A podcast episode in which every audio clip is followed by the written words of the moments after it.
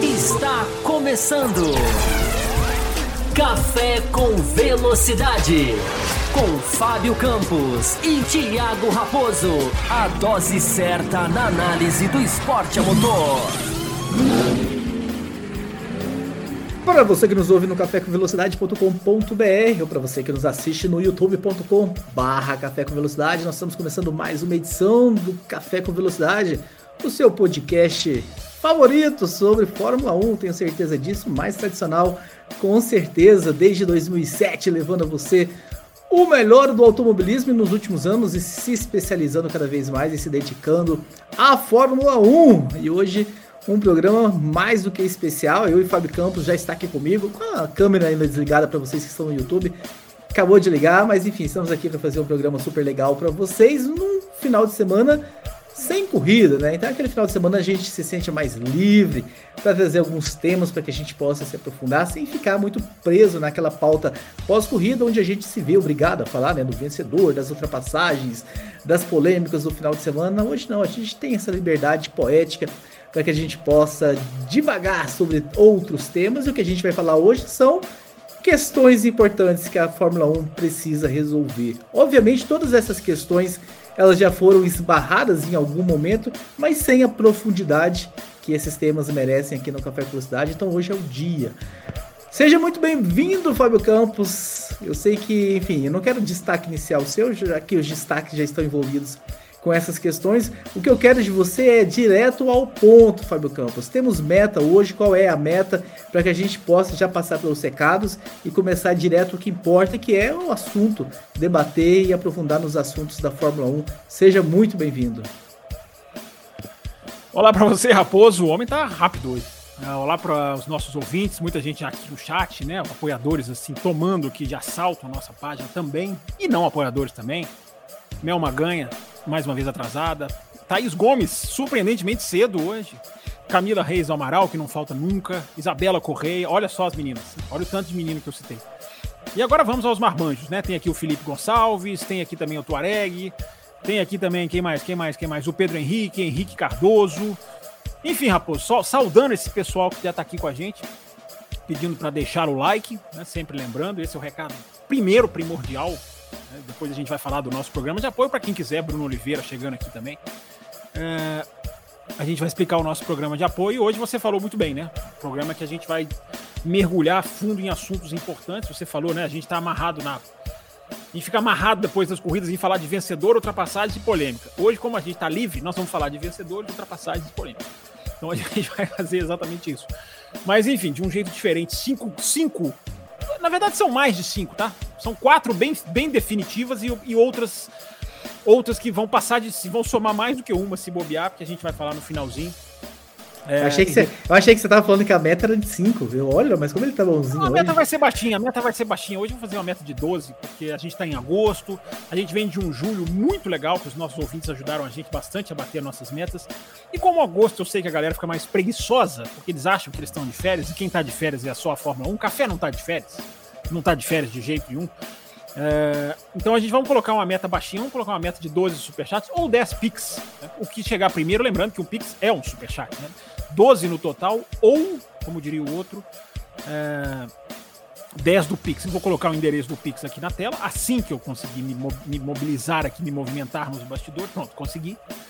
E aí a gente vai falar sobre várias coisas de Fórmula 1, porque é isso que interessa, né, Raposo? Você vê aqui que tem gente apaixonada que não interessa se tá de férias, se não tá de férias. Os caras estão aqui doidos para falar. Já tem gente que mandou pergunta antes, eu já te passei aí, a gente vai responder. Enfim, Raposo, vamos, vamos que vamos, porque o Café com Velocidade não para. Exatamente, o, o, mouse demorou a achar o desmute. A culpa aqui. é do mouse, claro que a culpa é do mouse. meu, meu dedo escorregou no, na, na, na, descida pro. É essa é a versão do café do. Foi o corretor do Raposo. Mas você viu que eu fiquei com a boca fechada. Se eu estivesse falando, eu fiquei com a boca fechada. Mas enfim, já temos dois, né? Que foram dois superchats que já foram enviados por via Pix um pela Camila e o outro foi de quem? Você não colocou o nome lá no. no... Eu não coloquei, não, desculpa. Eu não, realmente esqueci de colocar. O, o, José Leonildo que mandou um na semana passada, para aí a gente vai responder ele hoje. Então vamos abordar. A Camila falou que, que mandou, mas não me lembro a pergunta. Daqui a, a pouco gente, eu te. A gente guardou, fica tranquila que a gente guardou. Daqui a pouco a gente te, te, te relembra, então. E o primeiro tema, então, Fábio Campos, que é, é repetitivo, mas vamos ver se a gente consegue uma, uma visão diferente, um olhar diferente. Aliás, foi o tema, inclusive, né, que a gente abriu o programa da semana passada, que é a previsibilidade barra equilíbrio, né, que a gente está encontrando nessa Fórmula 1 nesse momento, onde você já liga a televisão sabendo quem é o vencedor. A gente já sabe que a torcida holandesa vai ficar em êxtase no final de agosto com a vitória do Max Verstappen a não ser, obviamente, aconteça um problema mecânico, ou enfim, algum acidente, alguém bate nele. Fora isso, a gente já não tem uma imprevisibilidade na Fórmula 1. Isso é um problema, né? Porque pode não ser um problema para todos vocês que estão ao vivo agora com a gente assistindo aqui o Café por quê? Porque vocês são apaixonados. Tendo Tendo brasileiro ou não tendo, vocês continuam assistindo. Tendo previsibilidade ou não tendo é, é previsibilidade, vocês vão continuar assistindo. Faça chuva, faça sol, vocês vão continuar assistindo.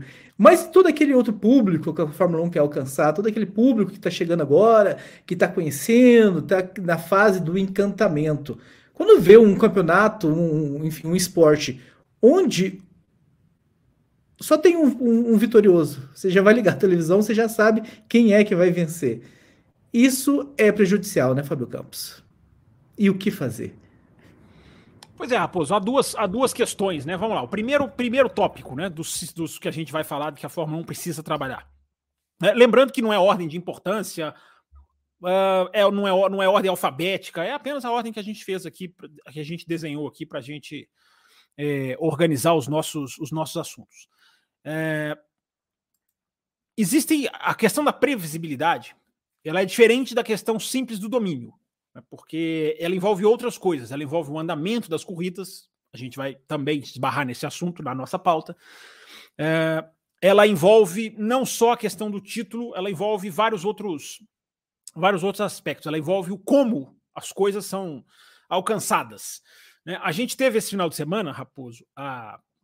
só para puxar um gancho para a gente conversar, a gente teve esse final de semana a volta da MotoGP. E a MotoGP ficou cinco finais de semana paradas. A parada da MotoGP foi, foi, foi maior do que a da Fórmula 1 e a, o ritmo da MotoGP é mais alucinante do que a da Fórmula 1, porque a MotoGP tem sprint todo, todo final de semana. É, então eles fizeram uma parada maior. E a MotoGP voltou com todo, também com todas as questões que a MotoGP precisa trabalhar. A MotoGP voltou com uma ultrapassagem na última volta para decidir o vencedor. E eu até coloquei no Twitter hoje à tarde, né? É, isso não é um... Você, você tá em dia com a MotoGP, então, é isso que eu tô entendendo? Sempre, sempre. sempre. MotoGP, estamos sempre. Não, eu, dei, eu, uma, eu dei uma atrasadinha ali, mas eu já puxei, já peguei. Por cinco semanas, se não tirar a diferença em cinco semanas, não tira mais, né? Eu adoraria, no final dessa edição, uma análise sua de metade da campeonato da MotoGP não, com sprint, to, com sprint em todas as finais de semanas. O que, que você analisa disso? Mas lá para o final do programa. Siga com a sua análise. Se, bater a meta. Se bater a meta. É... Então, Raposo, eu estava dizendo que isso não é um. Eu, eu escrevi né, no, no, no, no, Twitter que isso não é um luxo. É, isso é uma obrigação, isso é uma necessidade, isso é uma. Isso é uma, uma, uma, uma coisa que o automobilismo, as corridas, né, como eu estava usando o motociclismo, é, precisam. E não pode faltar nunca. Então você tem não só a previsibilidade do campeão, essa é uma coisa, como você tem a previsibilidade de, do final de todo o final de semana.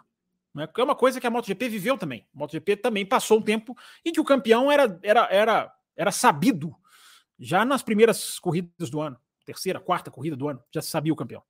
Uh, mas as provas não. A Fórmula 1 chegou num ponto não só de um campeonato já nasce definido, porque o campeonato foi definido no Bahrein. No Bahrein. Uh, entra também esse segundo aspecto, das corridas já definidas, o que também é muito preocupante. E a gente entra, nossa, está travando muito aqui para mim, espero que seja para vocês aí, esteja ok.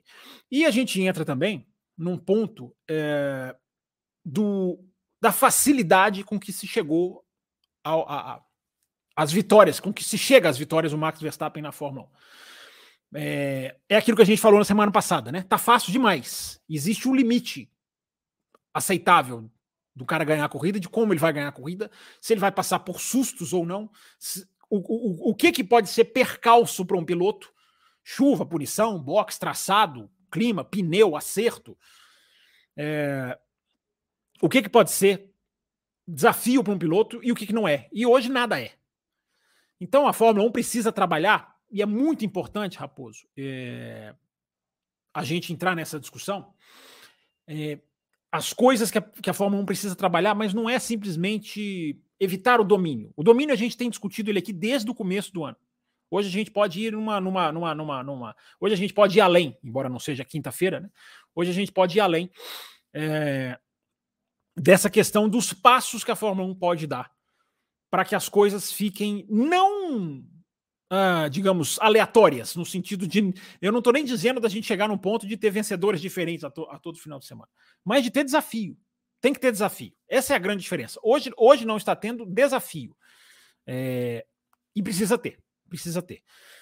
Então, Raposo, a Fórmula 1 precisa decidir, porque o que está acontecendo? Vou pegar um exemplo do que eu estou falando. Estou falando uma coisa muito teórica, vou começar, na, vou começar a ir para a prática.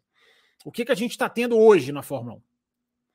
Uma discussão que foi a, a que aconteceu na Bélgica, a portas fechadas, da Fórmula 1, por exemplo, da infraestrutura das equipes. A Fórmula 1 foi lá e estabeleceu o limite de orçamento. Muita gente, no limite de orçamento, achou que aquilo ia equilibrar as coisas de uma hora para outra. Ah, pronto, agora tem limite de orçamento, todo mundo vai ter chance. Não. O que, que faz a diferença hoje na Fórmula 1? Que todo mundo tem um limite de orçamento. O que, que faz a diferença hoje? Estrutura. Estrutura é o que faz a diferença. Por que, que Mercedes, Red Bull, Ferrari, por que, que elas continuam acima das outras? Embora né, com todos aqueles pormenores de, da incompetência de todos, exceto a Red Bull. Uh, por quê? Por causa de estrutura, por causa de material humano, por causa de anos de disparidade que o limite de orçamento não vai não vai cortar de uma hora para outra. Ele vai ser uma etapa, ele vai fazer com que as coisas ao longo do tempo comecem a se ajeitar. Mas para que as coisas ao longo do tempo comecem a se ajeitar, as equipes precisam ter uma paridade de estruturas, coisa que, por exemplo, a Williams não tem. É, então, o que, que se discutiu na Bélgica? Nivelar as estruturas, permitir que quem não tem uma estrutura atualizada passe a ter, ou pelo menos uma liberdade de investir em estrutura. Não é que ela vai ter a estrutura melhor do mundo. Mesmo com um limite, isso foi discutido na Bélgica. E o que, que aconteceu? O que, que aconteceu? Que, que, é fácil de adivinhar. Né? As equipes primadonas não toparam, não aceitaram. As equipes primadonas que chegaram lá e alguém vai dizer, poxa, mas a Williams ela ficou para trás, também por deméritos dela, claro. Ela teve uma gestão péssima, a gente falou aqui, né, durante, durante os anos 2010, todos que a gente cruzou aqui no café, a gente culpou a gestão, né? O Frank Williams se afastou, a filha do Frank Williams não tinha competência para tocar a equipe. É, outros que passaram lá de, engenhe de engenheiros não tiveram competência de fazer a equipe subir. Então a equipe ficou para trás.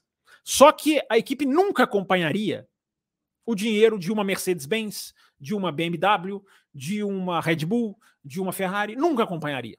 Porque a Williams, mesmo se ela fosse bem gerida, como era a Aston Martin, quando era Racing Point, enfim, mesmo, mesmo nesses tempos, Raposo, ela, ela ficaria para trás em estrutura.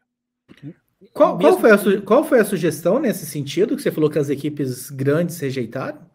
acho que eu perdi esse ponto. Liberar talvez. o capital é o CAPEX, né? É, expenditure. É a liberdade da equipe poder gastar mais na fábrica, em estrutura. Não no limite de orçamento atual do carro. Esse continua sendo fixo e tem que ser mesmo. Mas a equipe poder investir em estrutura, sem que isso abata do seu limite de orçamento. Porque isso a, a, a, isso não tem como ser feito. Não tem como a equipe ficar no limite de orçamento fazer um carro decente e, e modernizar a sua estrutura. Quem está muito para trás disso é o Williams. Mas aí começa o jogo sujo. Que aí começam as equipes já começaram a não, não quer. Não, então eu também quero. As equipes grandes, Red Bull, Ferrari. Eu, ah, então eu também quero gastar. Só que essas equipes já têm uma estrutura muito grande. Para o limite de orçamento dar certo, ou dar certo mais rápido, ou ser mais eficiente mais cedo, as equipes precisam se equiparar em estrutura. O que faz todo sentido. Porque se você colocou limite de gastos para equilibrar o pelotão, equilibre o pelotão também nas fábricas. Né? Ou pelo menos deixe mais ou menos nivelado. É claro que a Williams não vai ter a capacidade tecnológica da Mercedes. Não vai. Vou pegar aqui um exemplo. Não vai, porque a Mercedes é a Mercedes-Benz. Como o Martin Brundle fala todas as vezes em que ele pronuncia Mercedes, ele chama de Mercedes-Benz. É, não vai ter. Mas a disparidade de 20 anos de atraso, que eu repito, também tem culpa da Williams nisso, é evidente que tem, mas não estaria igual, como a Sauber não está igual. Por que, que a Sauber é tão está tão, está tão para trás? Porque não tem estrutura. E as pessoas acham que a Audi vai estalar o dedo e virar, não vai. Não vai estalar o dedo e virar uma super equipe. Não vai. Não é simplesmente dinheiro, até porque a Audi também terá o limite de orçamento para ela. Então, Raposo, já é uma oportunidade que estão jogando fora. Estão jogando fora. Ainda vai ter mais reunião? Ah, ainda vai ter mais reunião. Alguma coisa pode, alguma coisa pode ser revertida? Pode. Mas a primeira reunião foi o de sempre, né, Raposo? A ganância, a mesquinharia, a aquilo que a Fórmula 1 precisa, vai entrar aqui na nossa pauta. A Fórmula 1 precisa discutir, que é a capacidade de outras equipes decidirem o que vai acontecer no campeonato. Que é uma coisa que a gente fala aqui no café ó, há muitos e muitos anos né? que a, as, as, equipes terem poder de decidir os rumos do campeonato e não o próprio campeonato em si. Esse é um erro que a Fórmula 1 comete ó, há anos e anos e anos e que já está fazendo a diferença. Você que é um especialista, eu sei que você é um especialista em NBA. Lá na NBA também não existe uma, enfim, uma regra, eu não sei muito bem como que é, de, de contratação e tudo mais, de que. Eu não sei, enfim, eu sei que existe alguma coisa nesse sentido, mas eu não entendo essa regra. Ou é o futebol americano, agora eu tô confundindo, não sei se é a NBA ou se é o futebol americano, de não pode ter, mesmo que você tenha dinheiro, tenha bala na agulha, você não pode, enfim, montar um green team.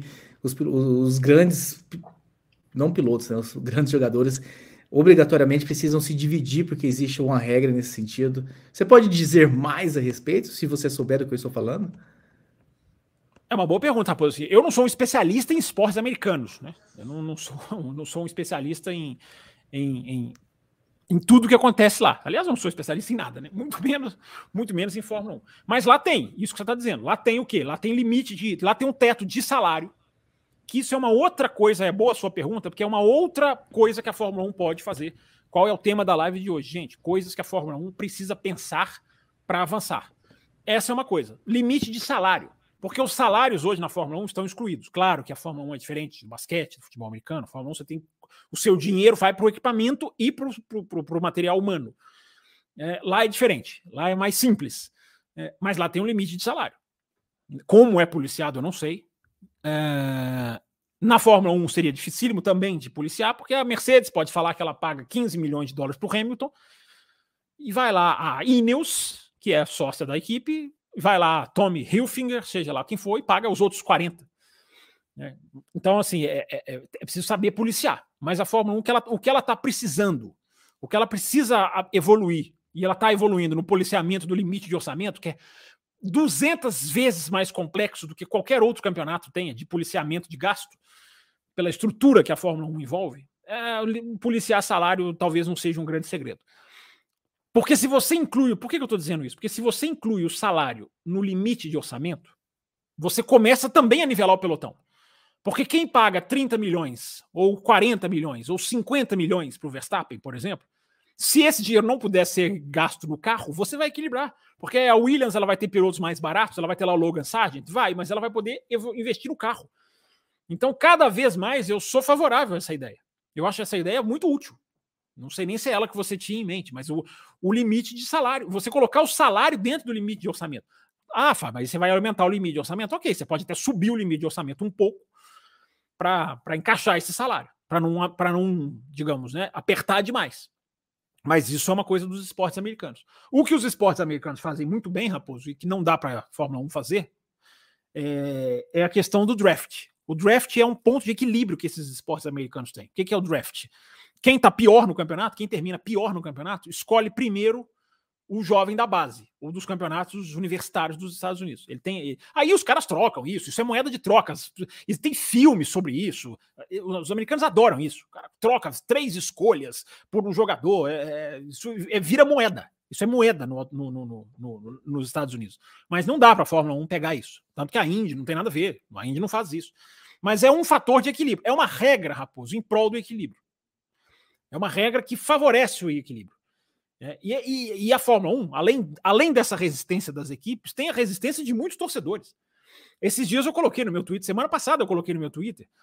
É, o que a MotoGP, agora, agora é a vez da MotoGP fazer, discutir, deixar a Honda e a Yamaha terem concessões para equilibrar o pelotão. Olha, olha, olha, essa frase, Raposo. A Honda e a Yamaha terem concessões para reequilibrar o, o, pelotão. Que é, uma, é um atestado de como a regra de equilibrar o pelotão, que quando não era Honda e Yamaha, funcionou. Funcionou até muito. E aí você tem um monte de gente que não, não, não quer entender, que chega lá e fala: ah, tá vendo? Você vai punir o competente, você vai favorecer o incompetente. Aí eu pergunto para essas pessoas: o que, tá vendo, o que a gente está vendo com a McLaren, então, não é legal. É um, é um atentado contra a Red Bull, o que está acontecendo com a McLaren, que tem muito do regulamento. O que aconteceu com o Aston Martin é uma ofensa a, a esse pessoal, porque o que aconteceu com o Aston Martin também tem muito do regulamento. É...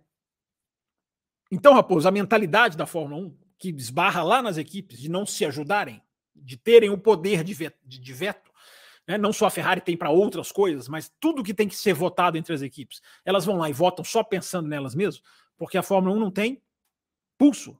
Não tem. Isso a Liberty pegou do Eccleston e reproduziu e continuou, seguiu na mesma linha do Eccleston.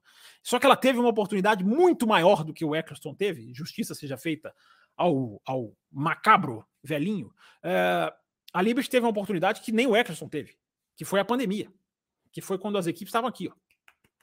Só que a Fórmula 1 entendeu que as equipes, é, que ela que estava aqui na mão das equipes, que falou: nossa, se essas equipes saírem, acabou, elas não podem quebrar, elas não podem. Mas não, ela era a hora de ela que injetou dinheiro do próprio das próprias contas para salvar várias equipes, né? Muito, muito, tem gente que não sabe disso, né? Mas a Liberty salvou várias equipes adiantou o dinheiro, essa é a hora dela falar: ok, eu vou te, eu vou te dar o dinheiro, agora aí você vai me dar a prerrogativa de decisão. Isso nunca foi discutido. As pessoas perguntam sobre isso no Pacto da Concórdia de 2026. Isso nunca foi discutido e nem está sendo e nem será. A Liberty não vai fazer essa, essa jogada, mas deveria. Como o tema da live de hoje é o que deveria ser feito, esse é um dos fatores, Porque na hora que é categoria, para a gente voltar para a pergunta principal da previsibilidade né, e, da, e da e da, do equilíbrio, né? Que, que, é são os temas que a gente abriu essa, esse, primeiro, esse primeiro tópico. É, a Liberty poder chegar e falar assim: ok, então eu tenho um carro dominando, para o ano que vem, esse carro vai mostrar o assoalho dele para as outras equipes. Só para dar um exemplo. Esse carro vai ficar em pé na sexta-feira, esse carro vai ficar em pé assim, ó. Esse carro vai mostrar o assoalho dele em pé assim, ó, para todo mundo ver. Ou o assoalho, ou uma. É, é, é, aí, aí vai ter gente assistindo, Raposo, que vai falar assim: nossa, que absurdo! Não pode, os segredos, viva os segredos, é muito melhor o segredo do que as ultrapassagens, né? Essas pessoas defendem o segredo. É, é bom lembrar que praticamente todas as peças, quase todas, debaixo da carenagem de um carro de Fórmula 1 hoje, são compartilhadas. Quase todas, não são todas, quase todas são compartilhadas. Muitas importantes estão, estão num servidor da FIA que outras equipes podem acessar. Então, a FIA sabe o segredo do que fez a Red Bull ser o que ela é. Uh, se nós analisamos, e nós podemos dizer que a gente sabe um pouquinho também, não tudo, mas a gente sabe um pouquinho também, né? O segredo do não inclina, não imbica, o segredo né, do, do, do super assoalho, que permite tirar, que funciona tão bem que dá para correr com menos asa, passa todo mundo na reta. Então a FIA identifica e sabe que o segredo da Red Bull é o assoalho. A Red Bull mostra o assoalho dela. Outros também podem mostrar. Ah, não pode ser só a Red Bull, pode ser. Tá bom, todo mundo mostra. A Red Bull não vai perder um décimo de velocidade fazendo isso. Nem um décimo vai ser retirado da Red Bull. Ela vai continuar na vanguarda dos assoalhos, porque ela vai continuar tendo o Adrian Newey. A não ser que alguém vá lá e contrate o cara. É, então, Raposo, uma categoria que tem o próprio destino na mão, ou que toma decisões pelo próprio destino, ouve os seus integrantes, como fazem os esportes americanos, sentam-se com seus integrantes, ouve-se os integrantes, mas decide ela por ela mesma, ela pode tomar medidas paliativas. Nós não estamos aqui falando proíbe a Red Bull, tira o assoalho da Red Bull, prende o Adrian Newey na cadeia de, depois de 200 dias. Não estamos falando nada apelativo. Nós estamos falando de pequenas medidas que vão favorecer o equilíbrio, para que não fique tão fácil. Porque uma equipe mostrar o que ela tem, não tira dela nenhum décimo. Não tira. Só que as pessoas ainda estão na era dos segredos, né, rapaz? Elas ainda acham um absurdo. Eu, eu sugeri essa questão do assoalho aqui lá no Auto Race, teve gente que, cara, que esse cara não sabe de nada, porque tem que. Eu não sei de nada mesmo, nisso eles têm razão. Mas porque tem que manter o segredo. A, a mentalidade do segredo ainda, ainda tá muito enraizada numa geração de fãs. E eu acho que, eu acho que tá na hora de acabar.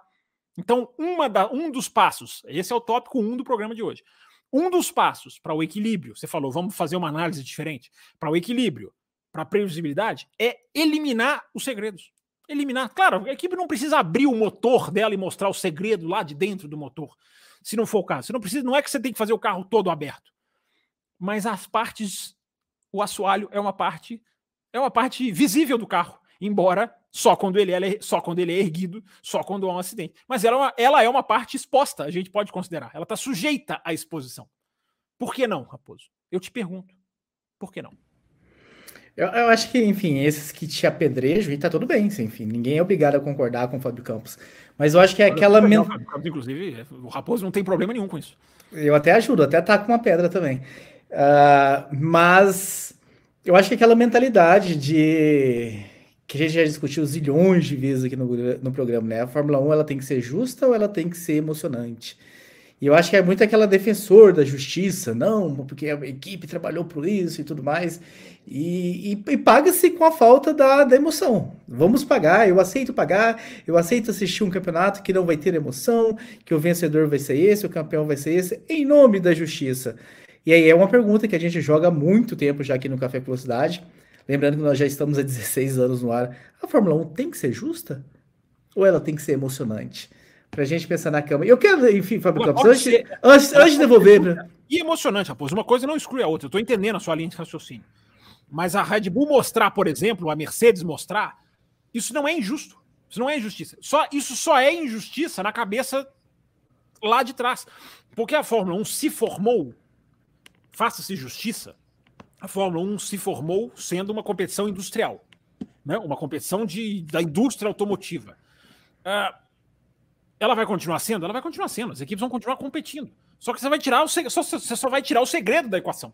Só. Você não precisa ter o excesso de segredos que sempre teve. Até porque se você tirar os segredos, você começa a mostrar coisas na transmissão que hoje são dadas como super tabu, que a Fórmula 1 não mostra, para não desvendar segredos potência de motor, comparação de GPS, tem muita coisa, dados de cavalo dos motores. Qual é o problema de você mostrar isso na transmissão? Nenhum. A mentalidade de segredos é que impede. Mas antes da gente prosseguir, Fábio Campos, eu quero dar umas boas-vindas aqui. Eu sempre gosto de quando chegam ouvintes novos aqui no hum. Café com Velocidade. O Leandro RJ, o ouvinte, está chegando agora no Café com Velocidade, Fábio Campos. É? porque ele escreveu aqui, ó. Quando havia a dominância da Ferrari e da Mercedes, não havia esse papo de equiparar as forças. Isso é demagogia. Sempre houve domínio todo na história da Fórmula 1. Ele só pode estar chegando agora no Café Velocidade. Ele tá chegando agora? É, porque porque ele não conhece a história do café com velocidade, ele não ouvia o café com velocidade na dominância é. da Mercedes. Na Ferrari não tinha café com velocidade. Né? Quando a Ferrari dominava lá no, no começo dos anos 2000, não tinha. Só pode ser ignorância com café com velocidade escrever uma coisa dessa que é demagogia. Então, muito bem-vindo, Leandro. É sempre bom receber ouvintes novos por aqui. Espero que você fique por muito tempo. Seja muito bem-vindo. Eu só, eu só não gosto, eu só, eu só sugiro evitar a arrogância de sugerir que o café não falava. É, porque é arrogância, né? E, esses caras são. Não, é novato, acabou de chegar no Café com Velocidade. Ele, vai ser bem-vindo aqui entre os nossos ouvintes.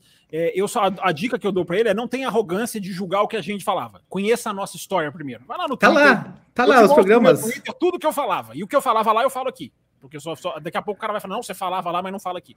É, e os programas estão lá disponíveis para serem ouvidos ainda. Vai lá do, em 2014, 15, 16, vai ouvir os programas. Eu não sei achar os programas antigos, tá? Eu tentei achar esses dias, você tem que me ensinar a achar os programas antigos, eu não sei. É... Enfim. É... Tira o, o arabautismo do seu pensamento, amiguinho, porque o arabautismo, né? Esse mais i u, mais i quando era u, que simplesmente é não discutir a questão, né? O que esse rapaz está fazendo, seja ele muito bem-vindo, é, é, é, ele, é, ele simboliza uma turma da internet que simplesmente não quer discutir. Então, se você procurar a definição do arabautismo, que é uma expressão não oficial, evidentemente, é você vai achar lá no Google, é tentar desprovar um argumento sem desprovar o argumento. Então ele não combate o argumento, ele vai lá atrás para fazer uma equivalência para manter o ruim. E aí ele termina dizendo que sempre houve domínio na Fórmula 1. Amigo, RJ, esqueci o primeiro nome, amigo, uma. Uma, uma premissa do café, é quase um slogan do nosso programa, é que a gente não abraça o sempre foi assim. E é por isso que tem pouco, é por isso que tem poucos seguidores no YouTube, é por isso que não tem os números de outros canais, porque o, o conteúdo aqui é um pouco mais desafiante de digerir, não é aquele é. conteúdo fácil que fala que, que o pessoal quer ouvir é, e, não, e, é fácil de digerir. Opinião, a gente não vende opinião para ganhar clique sobre Abu Dhabi 2021, não, a gente tem opinião e gostem ou não a gente tem, não é Raposo? Então, é, não sei se eu te cortei, mas eu estava só explicando para o rapaz que o sempre foi assim, não é, não, não, não, não tem espaço aqui. Porque se um problema sempre existiu, na minha visão, não é motivo da gente simplesmente aceitá-lo. Isso, meu amigo RJ, não é visão crítica. Então, quando a gente fala que o café tem uma visão crítica, é isso que a gente está querendo dizer. Tá? É isso que a gente está querendo dizer. A gente não aceita o sempre foi assim. A gente combate o sempre foi assim. Vou te dar um exemplo do jogo de equipe. O jogo de equipe tem desde o primeiro GP da Inglaterra em 1950. É, a gente aqui não chega e fala, ah, é, sempre foi assim. Porque se a gente fizer isso, meu querido, a gente não está sendo crítico. E a nossa proposta aqui é ser crítico. Não interessa se a gente vai ser voz, voz solitária, se o que a gente está falando vai acontecer ou não. O tema do programa de hoje não é o que vai acontecer. É propostas que poderiam fazer, ser feitas para a Fórmula 1 melhorar. Não é isso, Thiago Pereira? Raposo. Exatamente, Fábio Campos. Fábio Campos, tem alguns pics chegando aqui. Tem pics chegando aqui para mim também. Já vou te passar os nomes. É, a gente vai, né, Raposo? A gente até falou durante antes do programa começar, né? A gente vai encaixando os pics aqui na medida. Ih, expirou aqui, vou ter que entrar. A gente vai encaixando os pics na medida que o assunto bate e, se não bater, a gente lê todos no final do programa. A gente esqueceu de falar isso, né, Raposo, na abertura. Acho que esquecemos, mas enfim, tá, tá avisado aí. Pulamos para o segundo tópico? Ah, Raposo, enfim, é só concluindo, né? Eu tava, eu tava, eu tava dizendo, né? Quando o rapaz falou, né? Quando você leu aí a mensagem do rapaz, é, tomar a, a categoria para si. Isso não há a menor previsão de acontecer, mas isso seria uma medida. Uh, e fazer com que o desenvolvimento, para que o desenvolvimento das corridas seja menos previsível. É, o rapaz aí que mandou a mensagem se esqueceu, talvez, né? Não, não, não, não, a memória dele não seja tão pródiga, que se mudou o regulamento no meio de 2000, da era da Ferrari, no meio da dominação da era Ferrari, né, que acertou muito a Ferrari, em 2003 acertou, em 2005 acertou demais, e que se mudou o regulamento no meio da era Mercedes. É, a Ferrari conseguiu ser campeã em 2003, sobreviver a isso. A Mercedes conseguiu ser campeã em 2017 em diante, ela conseguiu sobreviver. Mas a Fórmula 1 chacoalhou. É, é isso que as memórias curtas não lembram. Elas acham que se aceitou calado essas eras e que não se fez nada. Se fez sim. Sem o arabautismo, porque o arabautismo é, é nivelar muito por baixo a discussão. Vamos nivelar por cima. Muito bem, muito bem. Vamos lá seguir com o nosso próximo tópico das coisas que precisamos melhorar. Enfim, o que, é Fórmula 1, né? Nós não, mas nós questões importantes. Nós, questões... nós precisamos melhorar em muitas outras coisas, né? É. Questões importantes que a Fórmula 1 precisam resolver, né? Pneu de chuva. A gente bateu e esbarrou nisso aqui no programa no programa passado e, enfim, segue sendo uma questão o pneu de chuva de hoje e, e estão fazendo, né? É ótimo ver que eles estão olhando para a questão, que eles sabem, pelo menos, eles têm clareza que o problema existe, né?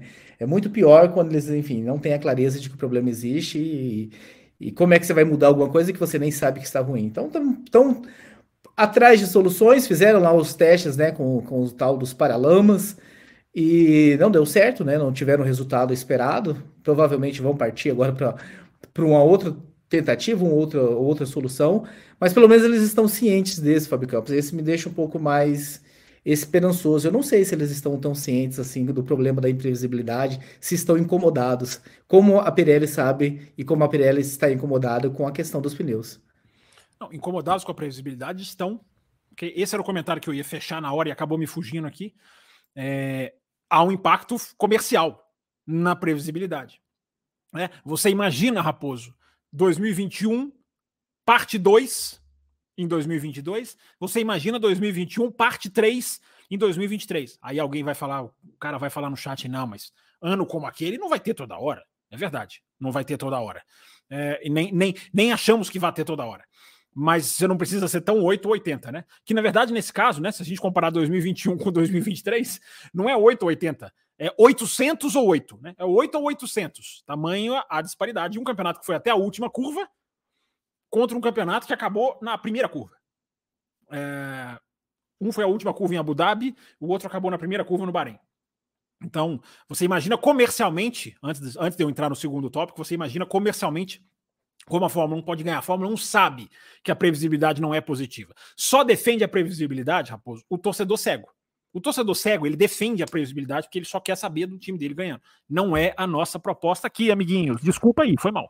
É... Não, mas ok, não é a nossa, mas a minha preocupação é a Liberty está ciente disso, porque tem gente que às vezes senta na própria arrogância de que somos grandes, é um esporte mundial e fazemos uma Copa do Mundo a cada final de semana, tá? senta em cima dessa arrogância e não estão realmente tão. Como a Pirelli está preocupada, eu sei que a Pirelli está preocupada com o pneu de chuva que não está funcionando, então estudando alternativas. A minha pergunta é: a Liberty está realmente ciente, preocupada com isso, ou são, enfim, nós aqui, mais alguma meia dúzia de jornalistas que estão pensando nessa imagem negativa que um, um campeonato como o de 2023 gera? Eles estão cientes, Raposo, só que eles estão de mãos amarradas. Porque eles não podem chegar publicamente e dizer, pô, né, estamos, tá, tá ruim. Eles não podem fazer isso. Porque comercialmente não podem. Eles não podem eles não podem. É, não, é, não é nem criticar o próprio produto. Isso, isso eles até podem. Mas eles não podem apontar o sucesso como um fator de detrimento do produto deles. Porque o que a, o que a Red Bull está fazendo é um sucesso. É o sucesso da Red Bull. É a competência da Red Bull. Ninguém nega isso. Ninguém nega isso. Ninguém quer tirar a competência da Red Bull. Mas pensa bem: tudo que esses caras falam, da Liberty ou da FIA, eles falam em nome da entidade. Tem certas coisas que os caras não podem falar. Eles não podem falar. É, qualquer repórter que pergunta lá para o Domenicali quem vai ganhar a corrida, você vai ver a resposta mais política do que se você for lá no Senado no Brasil e perguntar qualquer coisa para aqueles caras lá. O cara vai ser super político. Por quê? Porque o cara ele tem a proteção da instituição a, atrás dele. Então, isso não é que ele tem que dar todas as declarações robóticas ou robotizadas, não. Mas ele, esse tipo de declaração, Raposo, você não vai ver a Liberty falar, é, estamos preocupados porque a Red Bull está ganhando demais. Porque isso tem um impacto comercial. Isso tem um impacto de, de, de, de, de, de opa, peraí, a entidade oficial está reclamando que uma equipe está ganhando. Eles não podem reclamar. Não podem mesmo. E eu, eu, eu, dou razão para eles. Eles não podem reclamar. Mas eles sabem. Eles sabem. Eles têm, eles têm absoluta. Porque eles chegaram, o, o Raposo, a Liberty chegou. E o que, que a Liberty fez? Cara, vamos equilibrar esse negócio aqui. Não dá para a mesma equipe ganhar toda hora. A Liberty chegou no meio da, da era Mercedes. Vamos mudar o carro, vamos fazer o limite de orçamento, tudo que o Eccleston não quis fazer, ou não soube fazer, não quis fazer, né? As atitudes que os caras tomaram. Nós vamos equilibrar o orçamento, nós vamos é, é, fazer um carro que ultrapassa. Né? A gente não sabe né, se deu certo ou não, essa é outra discussão. E nós vamos redistribuir os lucros. Porque essa é a grande medida que a gente pouco fica sabendo, porque não passa esses números pela gente. Então, na hora que esses caras tomam essas medidas, Raposo, evidentemente eles têm um objetivo: a imprevisibilidade. Então, na hora que a previsibilidade acontece, eles não podem falar publicamente: é, cara, tá difícil, nós estamos errados, vamos ter que fazer algo. Não. Mas você pode ter certeza que nos bastidores as coisas estão. Eles, eles estão pensando. Por isso que essa discussão que eu falei do investimento nas fábricas, a, a Liberty precisava forçar isso. Então, vamos deixar com que as fábricas sejam modernizadas de quem ficou para trás. Porque isso não é garantia nenhuma de sucesso, de que essas equipes vão ganhar, de que a Red Bull vai perder, de que a Mercedes vai ficar a equipe pequena. Nada disso. Nada. Você vai apenas dar condição de briga. É isso que os cegos não enxergam. Né? Os cegos do castelo, Raposo, né? como cantaria Titãs. Aqui estou vendo o Ricardo Banniman aqui nos prestigiando, ele do Auto Radio, uh, que mistura músicas com automobilismo, para vocês conferirem lá no autoradio.com.br. Aqui ele aqui, ó. Ele fez até superchat. É, os cegos do castelo, como cantava o Titãs, não enxergam isso, porque eles acham que qualquer medida, eles não sabem diferenciar a medida que favorece o equilíbrio da medida que é a sacanagem, que é você arrancar. É a proibição do amortecedor de massa da Renault em 2006. Né? Aquilo foi uma sacanagem. Você pega lá o carro e tira do carro uma coisa que o carro fez, sendo que não tinha nada no regulamento. Uh, não é nada disso que a gente defende. Apenas medidas que, com dois anos, com cinco anos, com dez anos, vão equilibrar o pelotão. Agora podemos ir para o tópico 2, não é isso, Raposo? Que eu já esqueci qual é. Você poderia, por favor, me relembrar? Claro, Fábio Campos. O tópico número 2 é a questão do pneu de chuva, né? O pneu de chuva hoje é o pneu de safety car, como você trouxe muito bem aqui, que os pilotos falaram que, está mais para pneu para andar atrás de safety car do que numa pista extremamente molhada. Então, esse é o tópico, que a gente sabe que a, a Pirelli já está mex se mexendo, mas a gente não sabe a qual distância ela está da solução. Só lembrando, Fábio Campos, que até agora, se a minha conta não está errada, nós já temos, já temos sete superchats anotados aqui. Eu acho que são oito, né? Porque eu não via da, da Isabela. A Isabela mandou, mas ela não mandou a pergunta com o Pix no início, pelo menos. Então são oito com a meta de 12, nós estamos a quatro de bater a nossa meta. Pois é, os dois pics que eu já tinha te passado antes do programa, mais os que eu te passei aqui fora do ar, né? Isabela, Felipe, Denison, Guilherme, tá tudo anotadinho aí, né? Tá tudo computado aí. Tá Parece que chegou um do Anderson agora também. Vê se o Anderson ele colocou um pix aqui. Vou dar uma atualizadinha aqui, vou dar uma atualizadinha aqui. Raposo, então, ó, o tópico dos pneus a gente pode passar por ele até mais rápido, porque ele já foi bem falado semana passada, ele foi bem falado na quinta, mas ele é um tópico, ele é, como a, o tema da live é cinco decisões ou ou, ou mais de cinco. Né? No final do programa a gente faz a conta. É, que a Fórmula 1 precisa tomar para avançar. Uma delas não poderia ficar de fora da discussão é a questão do pneu de chuva.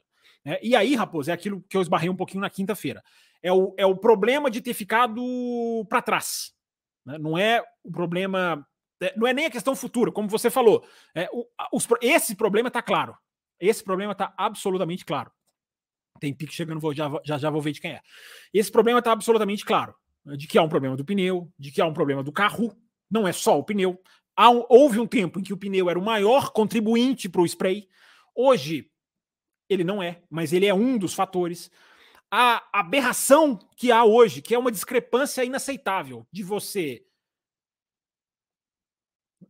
não larga, porque não há condição de visibilidade, e você só libera a pista quando o pneu de chuva já não é mais útil. Então você tem uma regra que obriga os caras a largar com pneu de chuva, sendo que na hora que larga, a condição de pneu de chuva não existe mais. Eles são obrigados a relargar com um pneu de chuva que não dá a eles a visibilidade com que eles possam correr. Então isso é uma discrepância tão tão desconexa mesmo, tão, tão abissal, tão escancarada, essa é a palavra, mais um pix, tão abissal, que essa eles vão tratar. Só que não apaga o erro de terem o erro de cálculo, Raposo, é, é onde eu queria bater. O problema é o maior é o erro de cálculo. Os caras não calcularam aonde chegariam no spray com carro com efeito solo. Não calcularam aonde chegariam no pneu Pirelli, que está anos sem resolver esse problema. Então há uma passividade aí, Raposo, que é o que é preocupante. A gente sabe o que tem que fazer, eles sabem o que tem que fazer. Mas foram tão passivos para chegar nesse ponto de um pneu que é muito ruim de chuva, e que não adianta a visibilidade, não adianta ele ser bom porque a visibilidade não permite, e aí você tem uma regra que não casa com isso. Porque a regra obriga você na relargada a usar pneu de chuva, mas o pneu de chuva não dá para correr com ele. então a, discrepância é muito grande. Então o que está acontecendo? O que, que a Pirelli propõe? Vamos lá, agora vamos olhar para frente. O que, que a Pirelli propõe? São dois caminhos. E a Fórmula 1 tem que decidir rápido, gente. Esse tema que eu falei, a gente já vai acabar, a gente já vai passar para o próximo.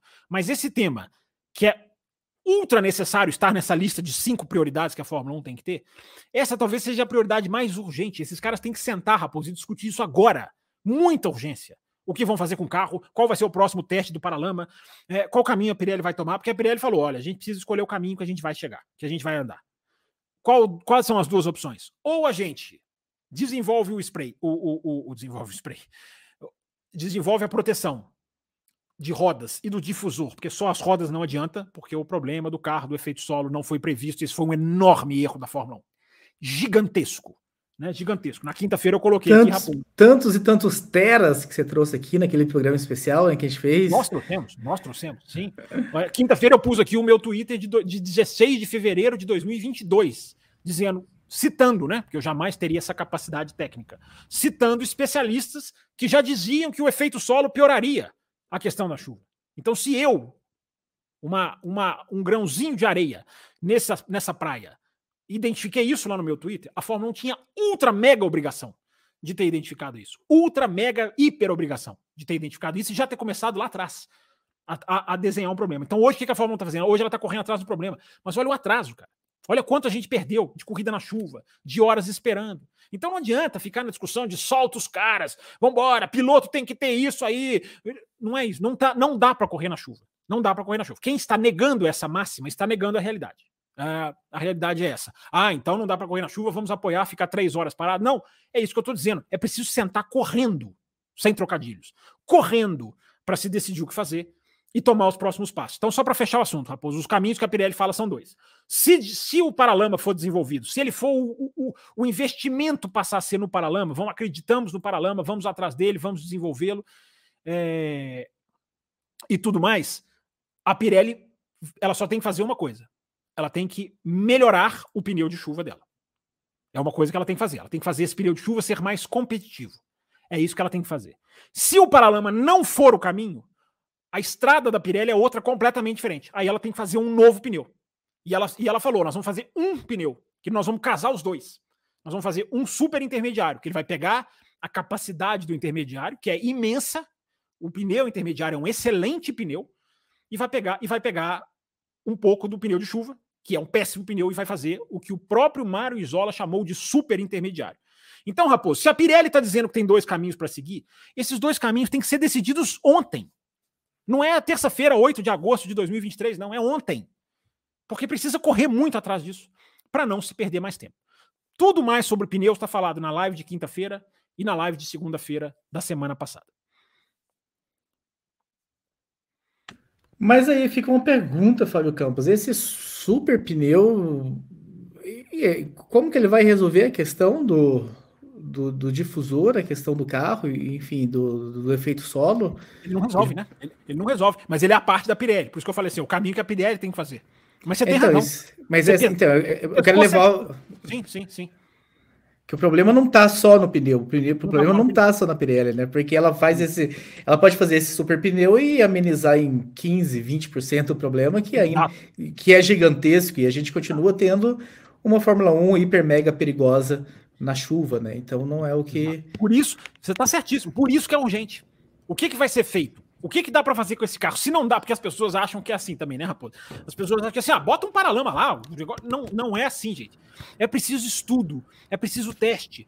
O, o, o, que você vai colocar na boca do difusor, na saída do difusor, volta Rubinho aqui, ó, difusor. O que, que é difusor? Isso que aqui no carro do Rubinho é pequenininho, ó, porque esse carro do Rubinho é, dos anos, é do ano 2000, mas que hoje essa, essas duas boquinhas aqui, ó, essas, essas duas paredezinhas aqui, ó, são gigantescas aqui, ó porque são fundamentais para o efeito solo, você não coloca um, um, uma, uma, tampa aqui, modo de falar, evidentemente não vai ser uma coisa grudada, mas qualquer coisa que você coloca aqui no carro atual, você vai destruir o efeito aerodinâmico do carro. Destruir. Então você tem que estudar o que você vai fazer. Você vai fazer, você vai colocar uma coisa de que jeito? É, é um aparato que vai ter que ter que tipo de eficiência aerodinâmica. Porque simplesmente botar lá, você, você arrebenta o efeito solo arrebenta o efeito do assoalho, não é simplesmente colocar. Senão era só fazer. Faz aí coloca para 2024. Porque isso é muito importante, Raposo. Se, esse, se fosse o problema só da Pirelli e o teste de Silverstone tivesse dado certo, é, para 2024 a gente já teria.